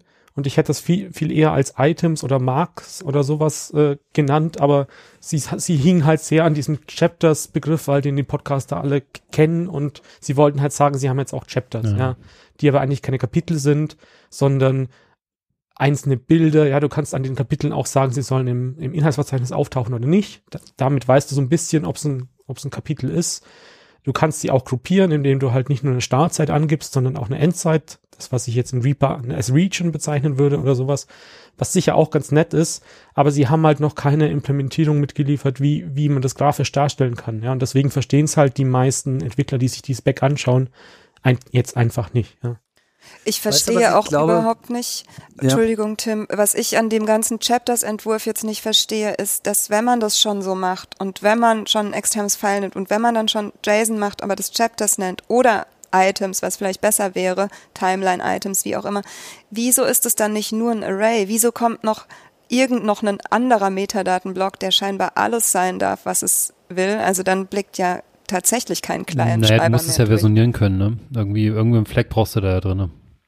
Ja, also die, die, die Anfangsdinger sind schon okay. Also auch, bei, wenn wir wieder bei GraphQL sind, da hast du ja auch am Anfang Okay. erst nochmal was heißt. Also das ist eigentlich schon der übliche Weg, dass du zumindest ein, das äußerste Ding kein Array ist, sondern eigentlich immer ein Object sein sollte. Ja, dass da eine Version drin steht. Mich, mich hat halt völlig verwirrt an Oder diesem Fehler oder Beispiel. irgendwas, dann ja. der Autor da nochmal drin oder nochmal die Description drin und so weiter. Nochmal der Podcastname. Also, Genau, das das, ist das macht ja gar immenser keinen Sinn. Feature Creep hier. Das ist die, die Anfänge, den RSS-Feed neu in JSON neu zu bauen.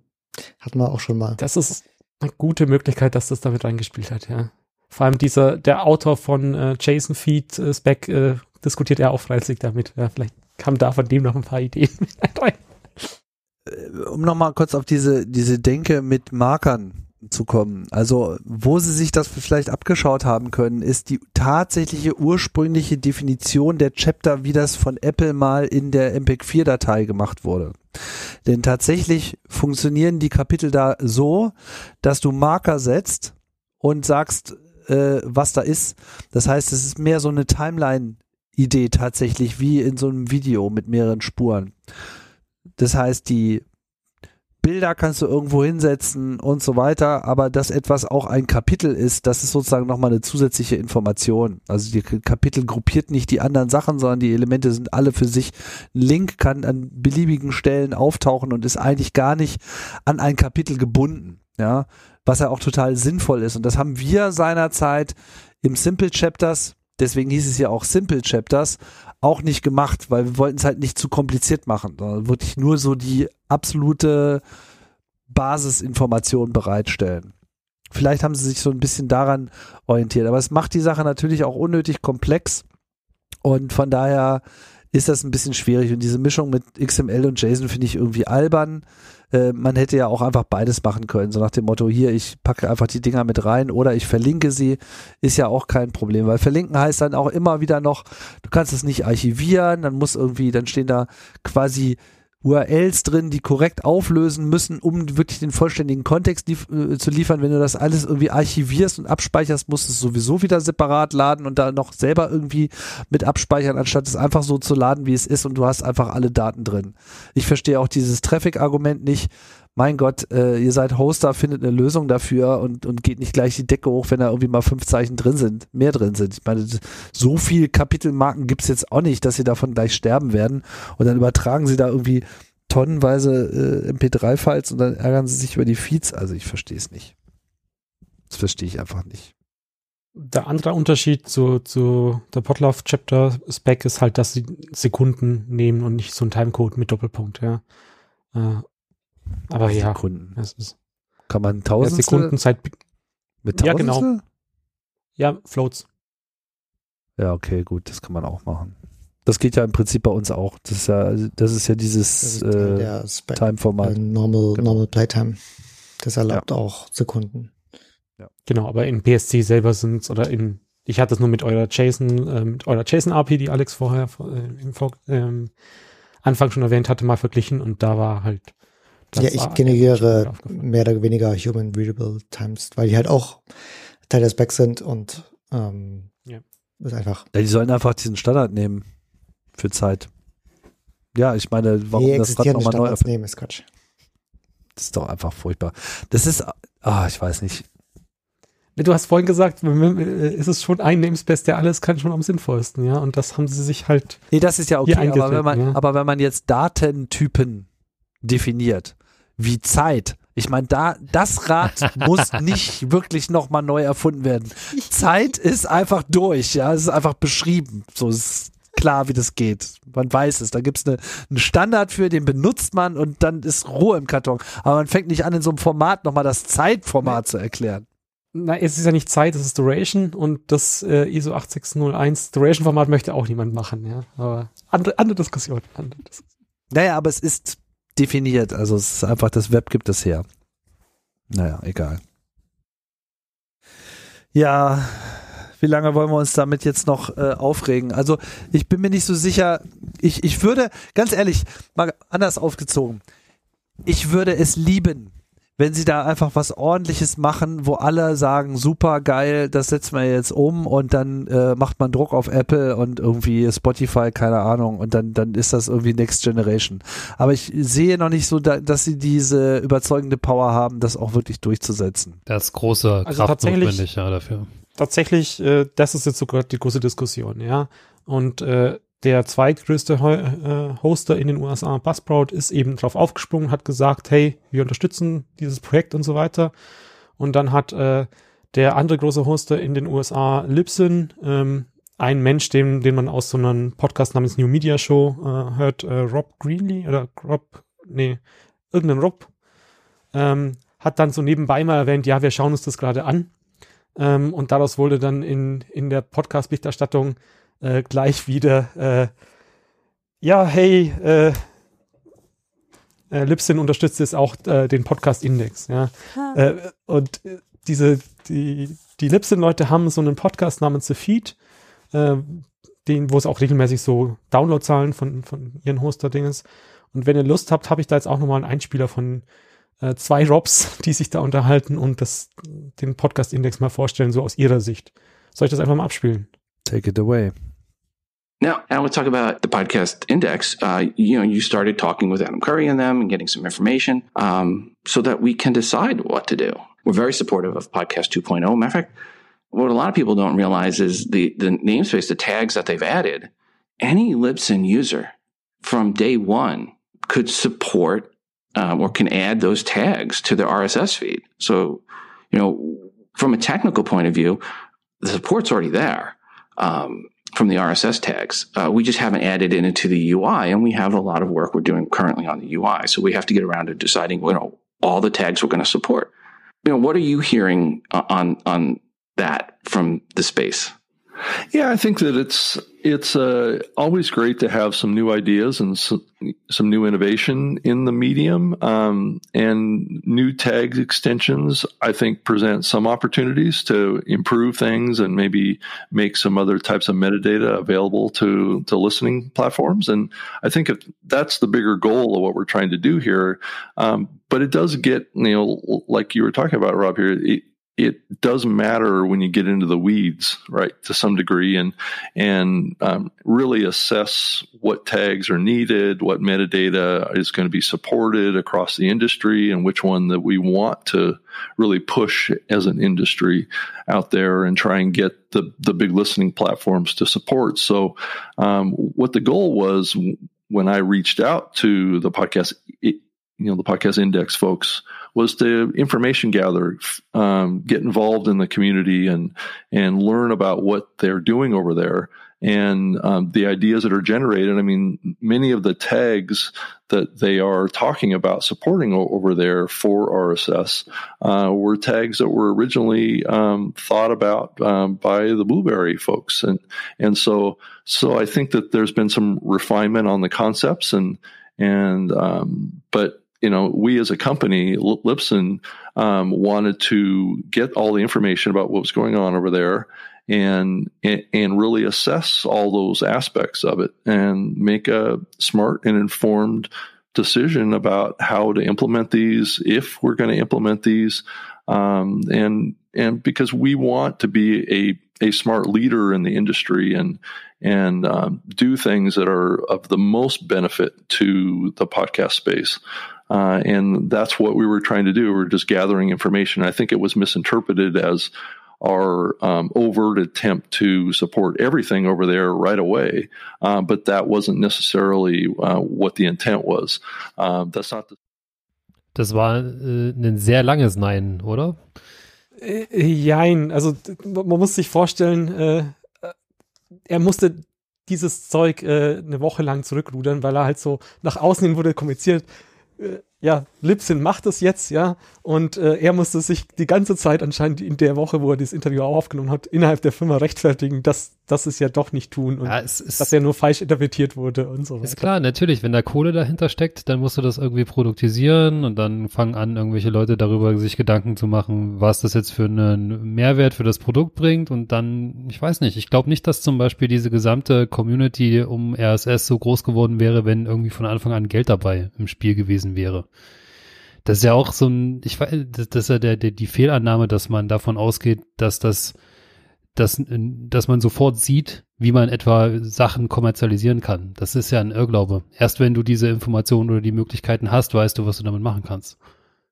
Ja, und äh, noch ein Disclaimer, äh, ich habe es vorhin doch wieder verkehrt gesagt, also der, der sich äh, rechtfertigen musste, war Rob Greenlee und der hat zusammen mit Todd Cochran eben dem C CTO oder CEO von Blueberry in den gemeinsamen Podcast seit 20 Jahren oder 10 Jahren oder sowas namens The Media Show. Deswegen erwähnt er den da jetzt halt, ja, weil sie, die treffen sich irgendwie zweimal in der Woche, äh, labern zwei Stunden und das wird dann halt so online gestellt als Video, ungeschnitten und sonst irgendwas.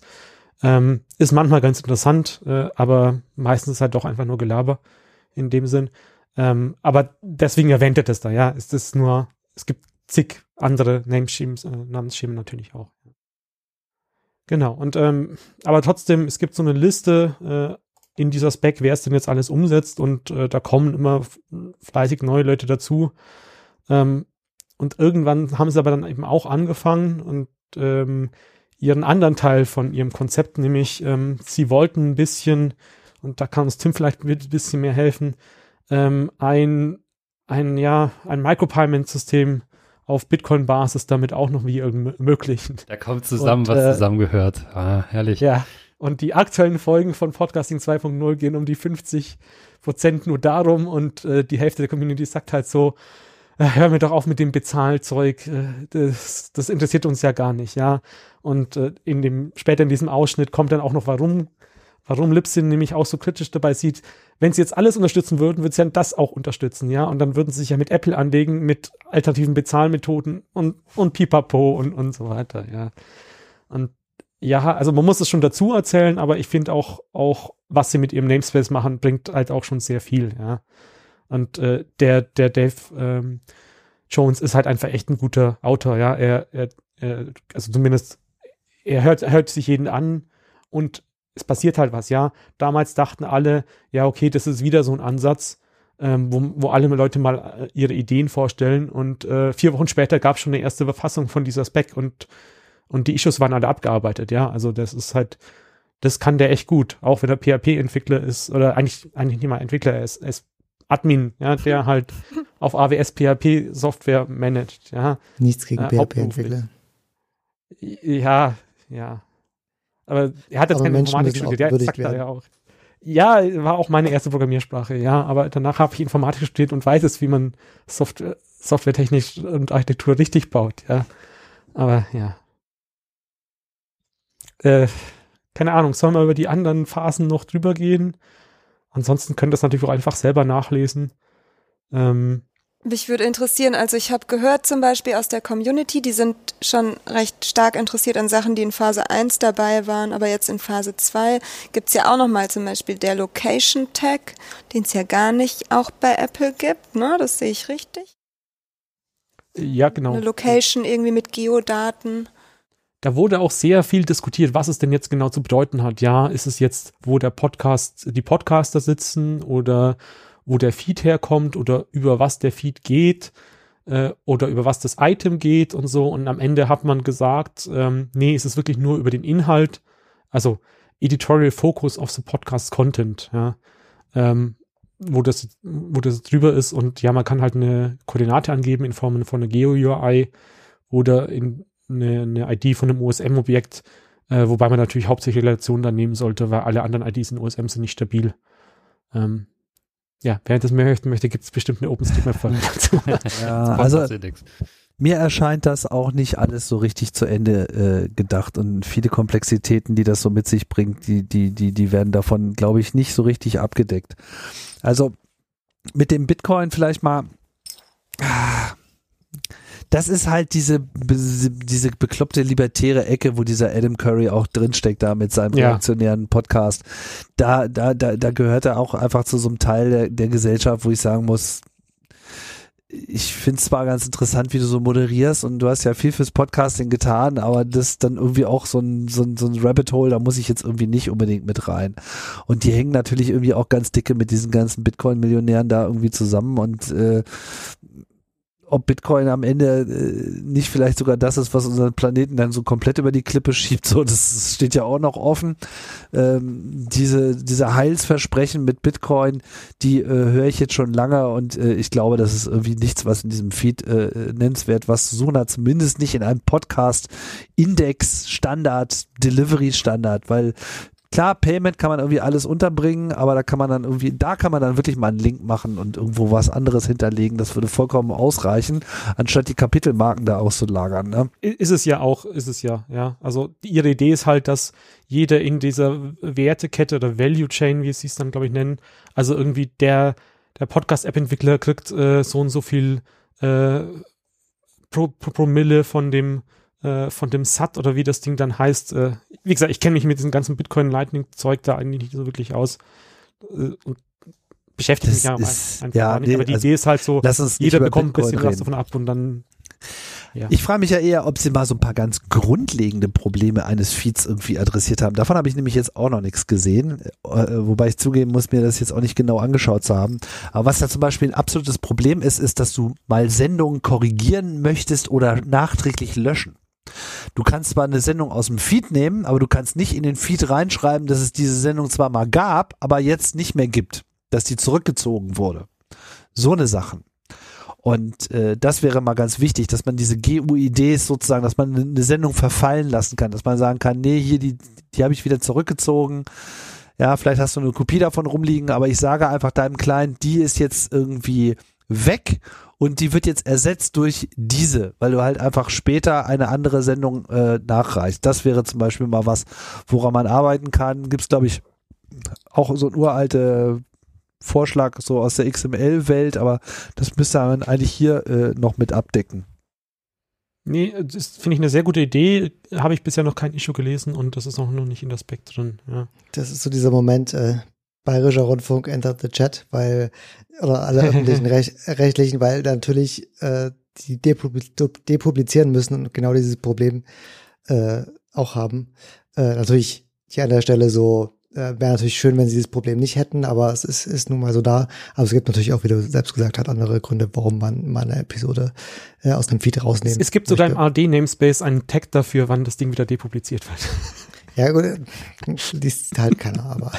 Gut, dafür hat es jetzt nicht unbedingt ja. gedacht, aber das ist schon so, so, so, so ein Fall und deswegen ist auch diese ganze ID-Geschichte ist so ein bisschen underrepresented. Man hat halt da diese GUIDs für Episoden, ja, gelten die jetzt sozusagen für jede Version, äh, kann ich irgendwie eine Audiodatei als äh, neu, also da könnte man was machen. Ne? Und was, glaube ich, für uns dann auch noch ganz wichtig ist und wo ich jetzt auch noch die Möglichkeit sehe, wo Potlove noch so, ein, so, so einen Schritt machen kann, das hast du ja auch schon längere Zeit äh, äh, angemahnt, zu Recht, Andi, äh, dass man mal endlich mal anfängt, die Transkripte zu verlinken.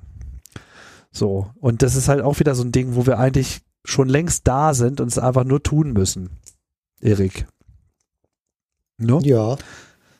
Genau. Soll ich ja das Podcast-Transkript-Tag äh, nehmen, das Sie hier definiert haben? Genau, das war ja schon in Phase 1 dabei. Ich denke, äh, also vielleicht wäre es mal so als Anregung. Ähm, vielleicht machen wir es einfach doch und wir definieren einfach nochmal einen neuen Namespace. Den Podlove Namespace. einfach so auch einfach, um denen so ein bisschen den Stinkefinger zu zeigen und sagen, ey, wir können hier irgendwie auch ein Format machen. Und dann bauen wir da irgendwie diese ganzen low-hanging fruits ein. Und verlinken einfach so, schreiben da einfach alles rein, was man sonst nicht, nicht reinschreiben kann und äh, erstmal so die Transkripte vielleicht. Einfach so, Transkript haben wir auch, hier, da, zack, bumm. Da ist es. Und das ist halt mal die große Frage, ob, ob das sinnvoll ist. Ähm, man könnte natürlich einfach die Option den, den Nutzern lassen, ja, dass sie im Publisher einstellen, welche Namespaces möchten sie denn Nein. in ihrem Feed drin haben. Nein. Okay, das funktioniert wieder nicht. Ja. ich erinnere mich an die. Nein. Nein. Das bringt, das bringt halt keinem was. Da, da, hatten wir ja schon mal drüber gesprochen. Das könnte man, könnte man ja schon so implementieren, dass man eigentlich einen guten Default einstellt für jeden. Aber dass Profis, die sich wirklich auskennen, da mal auf eine Liste kommen und vielleicht ihre Tags nochmal verwalten oder einfach einen Namespace ausschalten. Mit Standards ist es wie mit Impfungen. Die äh, oh, funktionieren jetzt. erst so richtig, wenn ein gewisser Schwellenwert erreicht ist. Aber für mich funktionieren sie doch dann schon. dann sind sie halt doch nicht ganz so wie Impfung. Das finde ich ein schwieriges Beispiel. Macht es nicht so demokratisch. Es muss einfach nur sinnvoll ausgedacht sein. Äh, das Problem mit den Transkripten ist, dass die Transkripte halt die Personen mehr in den Mittelpunkt rücken. Das heißt, würde man jetzt einen Potlove Namespace machen, dann müssten in dem auch die Personen irgendwie abgebildet sein. Du musst einfach sagen, hier gibt es eine Sendung, die hat folgende Teilnehmer, hier sprechen die. Und hier sind übrigens noch die Transkripte dazu, falls du das irgendwie auch noch anzeigen willst. So. aber das und haben dann, wir doch alles in diesem Podcast-Namespace jetzt schon drin. Ja. Welchem Macht Namespace? wirklich Sinn, da jetzt nochmal. In welchem, in welchem Namespace? Dem Bitcoin-Namespace.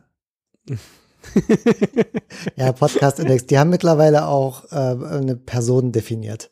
Mit Rolle und genau. Gruppe und Bild und, und URL. Setzen auf dieses Podcast Taxonomy Project, äh, was da ein paar andere Leute verbrochen haben, wo sie sich jetzt ähm, mal für alle Rollen, die potenziell in so einem Podcast äh, da sein sollen, also hauptsächlich halt die hochproduzierten äh, eine Definition überlegt haben, so wie das die äh, Hollywood halt auch hat, ja.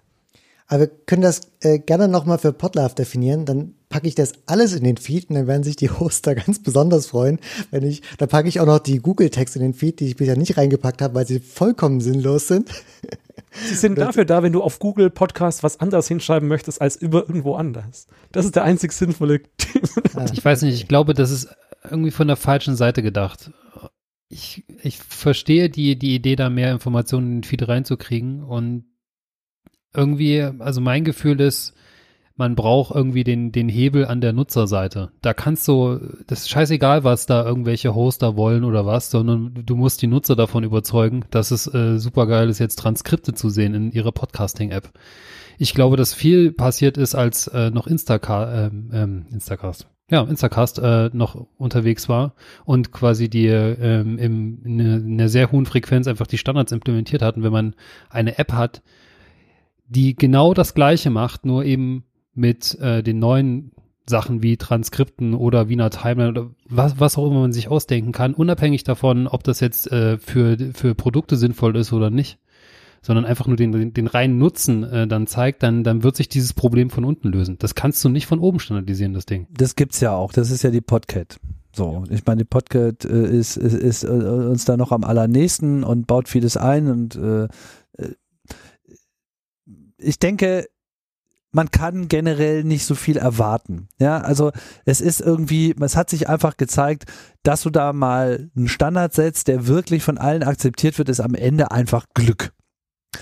Und ähm, äh, das heißt, es ist auch kein Fehler, jetzt einfach mal das Richtige zu tun, ohne jetzt gleich diese Erwartung zu haben, die ganze Welt damit zu revolutionieren. Wenn wir äh, ein Transkript haben im Publisher,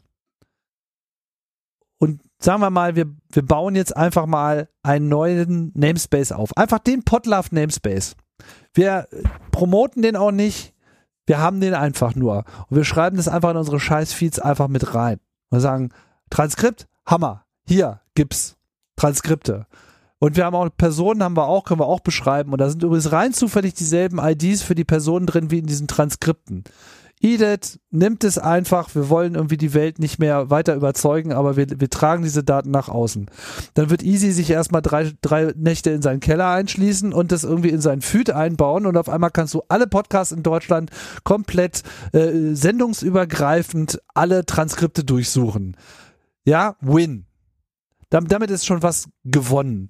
Damit müssen wir jetzt noch keine Bitcoin-Millionäre überzeugen und auch irgendwie keine Podcast-Hoster in Amerika, die mir ehrlich gesagt auch scheißegal sind, sondern äh, damit tun wir einfach das Richtige und, und, und machen irgendwie dieses Ökosystem hier irgendwie erstmal sinnvoller. Und damit erzeugen wir auch bei den Leuten Ideen. Wir müssen das einfach rausschieben. Einfach, es muss einfach nur da sein. Und wenn das irgendwie eine geniale Idee ist, die die Welt revolutioniert, dann, dann wird sie das irgendwie automatisch tun. Da müssen wir uns jetzt nicht Gedanken darüber machen, über den psychischen Geisteszustand von Adam Curry oder irgendwie was, äh, was die Developer, mit, mit wem die sich im Restaurant treffen, mit welchem Hoster du jour und was, was der jetzt wieder für irgendwelche Gründe hat, ist mir alle, ist mir irgendwie egal und sollte uns irgendwie auch egal sein. Sondern einfach die, die low-hanging fruits, die, die bei uns einfach rumhängen, bitte, bitte, bitte einfach raushauen. Und wir machen einfach diesen Podlove Namespace, aber wir drücken dem auch keinen auf. Die Tags sind einfach nur da. Hier, Podlove, so, wir machen eine Podcast-ID, schreiben wir einfach rein. Ja, eine Sprache einfach mal sagen, irgendwie, ja, hier, das ist in dieser Sprache. Okay, da gibt es auch ein RSS-Element. Das haben wir schon. Sorry. Ähm, was? Äh, nee, ich ich, ich habe gerade wollte gerade ein anderes äh, gutes Beispiel nennen, aber ist mir gerade das falsche äh, eingefallen so oder halt irgendwie diese Podcast ID, diese Podcast URI, einfach den Link der der Webseite reinbauen, fertig, dann hat man eine und dann werden wir ja sehen, was passiert. Und im schlimmsten Fall ist da einfach noch mal ein Tag mehr drin. Das macht jetzt irgendwie auch nicht alles fett. Na, ich glaube tatsächlich, dieses, äh, dieses Item ersetzt folgende anderes Item oder folgende andere Items. Das wäre tatsächlich was Neues, was, was auch mal wirklich ein Problem lösen würde, wie du vorhin schon gesagt hast, ja.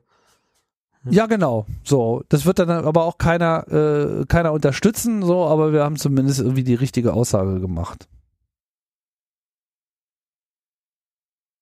Jo, dann machen wir das doch. Ja. Also das, das mit den, den Transkripten ist, ich meine, das war eine lange Zeit war das ein Traum, aber jetzt ist es irgendwie einfach. Ja, und die, nur in den, die Kontributoren, einfach ein Podlove Space, Podlove Kontributor, ID, Tim-Brittlaff, ID Strim äh, gleich äh, Erik Teubert und dann steht das einfach genau in diesem WebVTT-File auch da so drin und dann, dann, dann können alle das Richtige tun. Dann weiß Füd ganz genau, wer wann, wo, wer was äh, äh, gesagt hat. Und dann, dann werden Dinge passieren und daraus äh, kann man dann die nächsten Features äh, ableiten es macht keinen Sinn, das wirklich versuch, zu versuchen, von A bis Z zu denken. Man sollte einfach nur next, next, next und wir schreiben einfach die Potlove-Elemente rein und wenn wir feststellen, dass die falsch waren, dann ändern wir sie einfach. Ja, wahrscheinlich hätte man das einfach mal so entspannt angehen sollen, anstatt äh, so Specification ja. first, sondern einfach mal doing first. Einfach, einfach machen. Irgendwie, und dann irgendwie das, was sinnvoll ist, einfach mal aufschreiben, nachdem es implementiert wurde. Ich, ich, ja, das ist wahrscheinlich. So wie Dave Weiner. So wie Dave Weiner. Also tatsächlich bin ich ja fast auch inzwischen seit der Meinung, man sollte mehr auf APIs gehen. Dass man halt dann auch nochmal zum Beispiel einen Link auf, auf die API, die Alexa die ganze Zeit baut, auch mal da direkt eine URL in den Feed reinschreibt, wo man sich dann alle anderen Infos, die nicht im Feed gelandet sind, ja, so in dem Format, wo man sie haben möchte, alles was alles was Entitäten ja. sind oder so, was du halt schlecht in einem Feed abbilden kannst, die halt unique für beziehungsweise man nimmt einfach eine URI, die dann als ID, die dann, wenn man sie abholt, ähm, genau. genau diese Metadaten ausspuckt. Kannst du machen. Ich finde aber trotzdem auch gut, was Erik jetzt gemacht hat oder was Joey die ganze Zeit tut, du bestimmt auch, an die äh, dort mitzusprechen.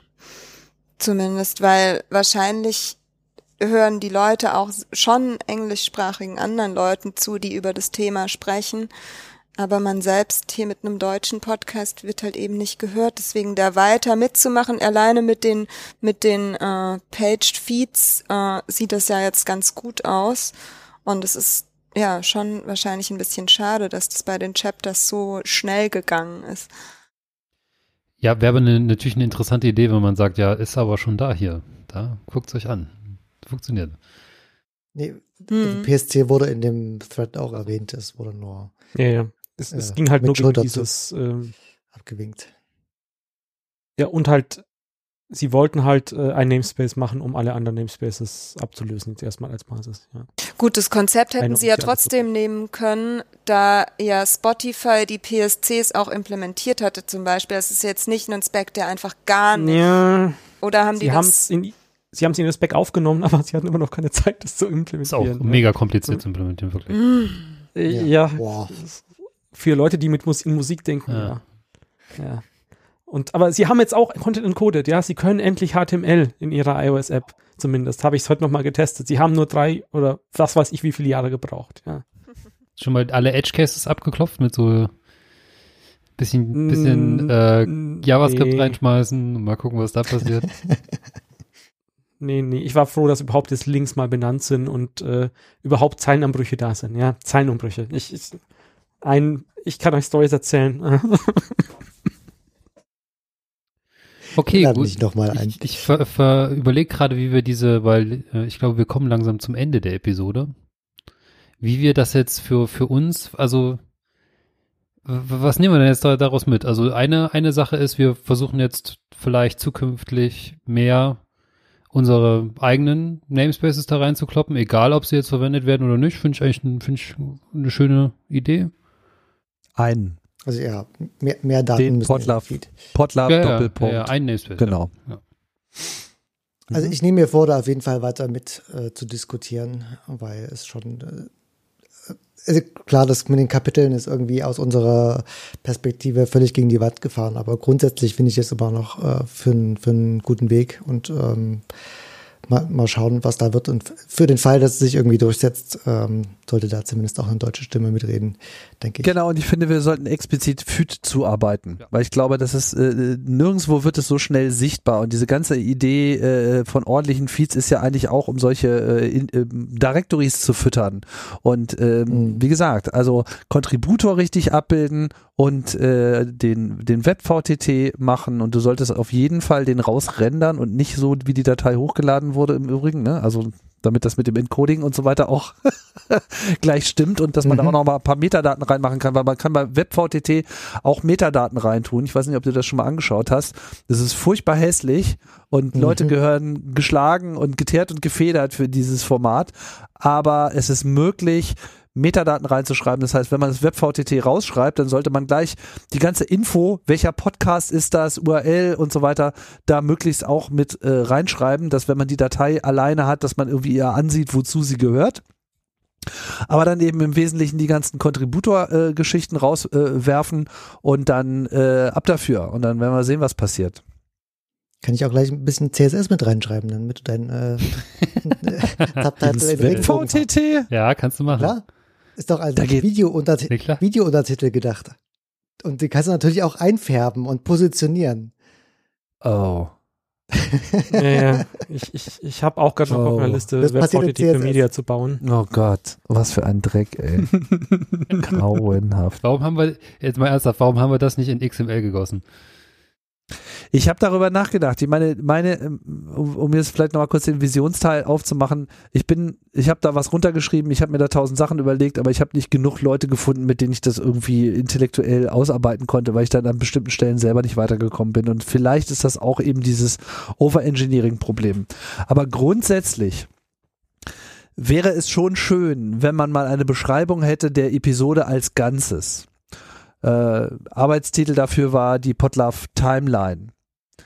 Das heißt, in dieser Timeline beschreibt man alles. Außer jetzt natürlich das Audio selber. Da gehören erstmal so einfache Sachen rein wie Kapitelmarken, also Stellenmarker, an die man äh, springen kann. Ne? Links, im Prinzip das komplette Transkript kann da drin auch abgebildet werden, weil das Transkript ist auch alles nur Ereignisse auf der Timeline. Und äh, so könnte man die Shownotes, die Transkripte und die Kapitelmarken alle eigentlich in dieselbe Klammer packen. Und tatsächlich stelle ich mir da ein großes, fettes, schweres, schwer äh, zu bezahlendes XML-File vor, weil das einfach das einzige Erwachsenenformat auf dem, auf dem Internet ist. Und Je schwerer, desto besser. ja, aber das muss dann irgendwie halt auch erstmal äh, äh, ordentlich spezifiziert werden. Und das ist äh, alles gar nicht so einfach. Ähm, das wäre so ein Long-Term-Goal, aber es ist zu viel auf einmal und deswegen erstmal ein Potlove Namespace einfach gründen und die ganz einfachen da Sachen reinbauen und so lange ändern und niemandem sagen, wie das spezifiziert ist, sondern einfach reinschmeißen und darauf warten, dass Easy uns anruft und sagt, so geht's ja gar nicht. Mach das doch mal so. Oder? Also es ist wahrscheinlich das Einzige, was, was, was wirklich pragmatisch ist. Ja, man kann ja die guten Dinge aus dem Podcast Namespace auch nehmen, aber halt die schlechten dann nicht. Genau. Man muss ja nicht das Rad neu erfinden, wenn, wenn sie schon eine gute Lösung äh, für irgendwas Ja, gefunden haben. ja auch gerade Mhm. neu. Ja, Ein neueres Rad. wir, wir können ja, Ja. dann mal ein PL auf seinen Indexer machen, der dann auch den Potlove Namespace Das wäre natürlich akzeptiert ziemlich und schauen, cool, ja. was er tut. Ich habe so implementiert hier. Aber ja, vielleicht können wir auch noch mitnehmen, das fand ich interessant, den Punkt mit den GUIDs oder die sich vielleicht ändern oder ein Podcast wird entfernt und was macht man damit, ob man das auch nochmal anspricht äh, in dem Repo. Ob sie sich darüber schon mal Gedanken gemacht Ich glaube nicht, dass das passieren wird. Also, also ich glaube da einfach nicht dran, dass da der passende Support irgendwie kommt. Ich glaube, der Zug ist irgendwie abgefahren. An, ansprechen kann man, ich weiß, ich denke, die sind da zumindest offen für Vorschläge. Ich weiß nicht, was da genau der Prozess ist. Aber Du klar. machst ein Issue auf und dann äh, Okay. wird das diskutiert und äh, irgendwann übernimmt das dann in die jeweils offene Phase oder dann halt, also jetzt für Phase 2 geht jetzt nichts mehr, aber für Phase 3 Hm. nimmt er natürlich schon wieder Dinge an. Ja. Und alles, was dann sozusagen, wenn Phase 2 dann zu ist, dann ist Phase 3 äh, das, äh, aktiv diskutiert und es gibt eine Phase 4. Und immer so weiter und immer so weiter. Aber das ist auch alles da äh, sehr ausführlich beschrieben. Ja. Er hat da Mhm. auch Dave, ein sehr schönes How-To-Dokument von, wie man Standards macht, äh, von Dave Weiner äh, verlinkt, um, um den Ding wieder zu schließen. Äh, also wie gesagt, er macht das einfach richtig, äh, oder macht das echt ganz gut. Und äh, ja, um den Schluss noch komplett zu machen, ähm, äh, Dave und Adam haben sich tatsächlich in einem Outleiter, in einer Outliner äh, Mailingliste kennengelernt. Uh, Ja, von, von besagtem, äh, äh, von besagtem ähm, Tool, was äh, Tim vorhin erwähnt hat, dessen Name ich vergessen habe. Äh, und zwar damals-. Genau, Frontier. Sie wollten Frontier in die in AWS bringen und sobald es ist so ein Windows, braucht irgendwie Windows äh, dazu und sobald du dem AWS-Container mehr als einen Kern gegeben hast, hat nichts mehr funktioniert. Und äh, das war der Punkt, wo äh, wo Dave dann gesagt hat, okay, ich baue das jetzt neu äh, in, in PHP und das ist tatsächlich äh, diese Engine, die benutzt äh, Adam jetzt noch, um seine Podcast-Feeds heutzutage zu machen. Das heißt, er schreibt seine Podcast-Feeds in einem Outliner-Manuell und rendert sie dann als. Dave Weiner hat die Outliner erfunden. Der Typ ist crazy geil. Ja, also das, der, der hat das echt verstanden und äh, der hatte eigentlich immer recht, aber er ist halt auch irgendwie so ein Freak, der sich irgendwie diesem ganzen Business-Wahnsinn auch nicht so richtig überhelfen will. Ich mag den irgendwie. Gute Beschreibung. Ähm, ja. Wie sieht's denn aus? Möchte, hat noch jemand was, was er unbedingt loswerden möchte? Weil so langsam, glaube ich, fallen uns fast die Augen zu. Ja. Kann das sein? Ja. Ich denke, das ist durch. Wir sind durch. Ich glaube, wir haben Erik. das Thema äh, umfassend erörtert. Ach, ich wollte eigentlich äh, nur, nur noch eine Erwähnung, aber ich glaube, das war in einer anderen Episode irgendwann mal ausführlicher besprechen. Aber weil es ja um Standards ging, äh, möchte ich den IAB-Standard zumindest mal erwähnen, äh, weil er ja doch einen gewissen Einfluss auf die Podcast-Szene hat. Ähm, der IAB-Standard äh, beschreibt. Für Analytics meinst du jetzt? Genau. Be beschreibt vor allem, wie Podcast-Downloads oder Podcast-Abrufe gezählt werden. Das kommt natürlich auch wieder aus Amerika und äh, das Ganze aus dem Advertising-Space.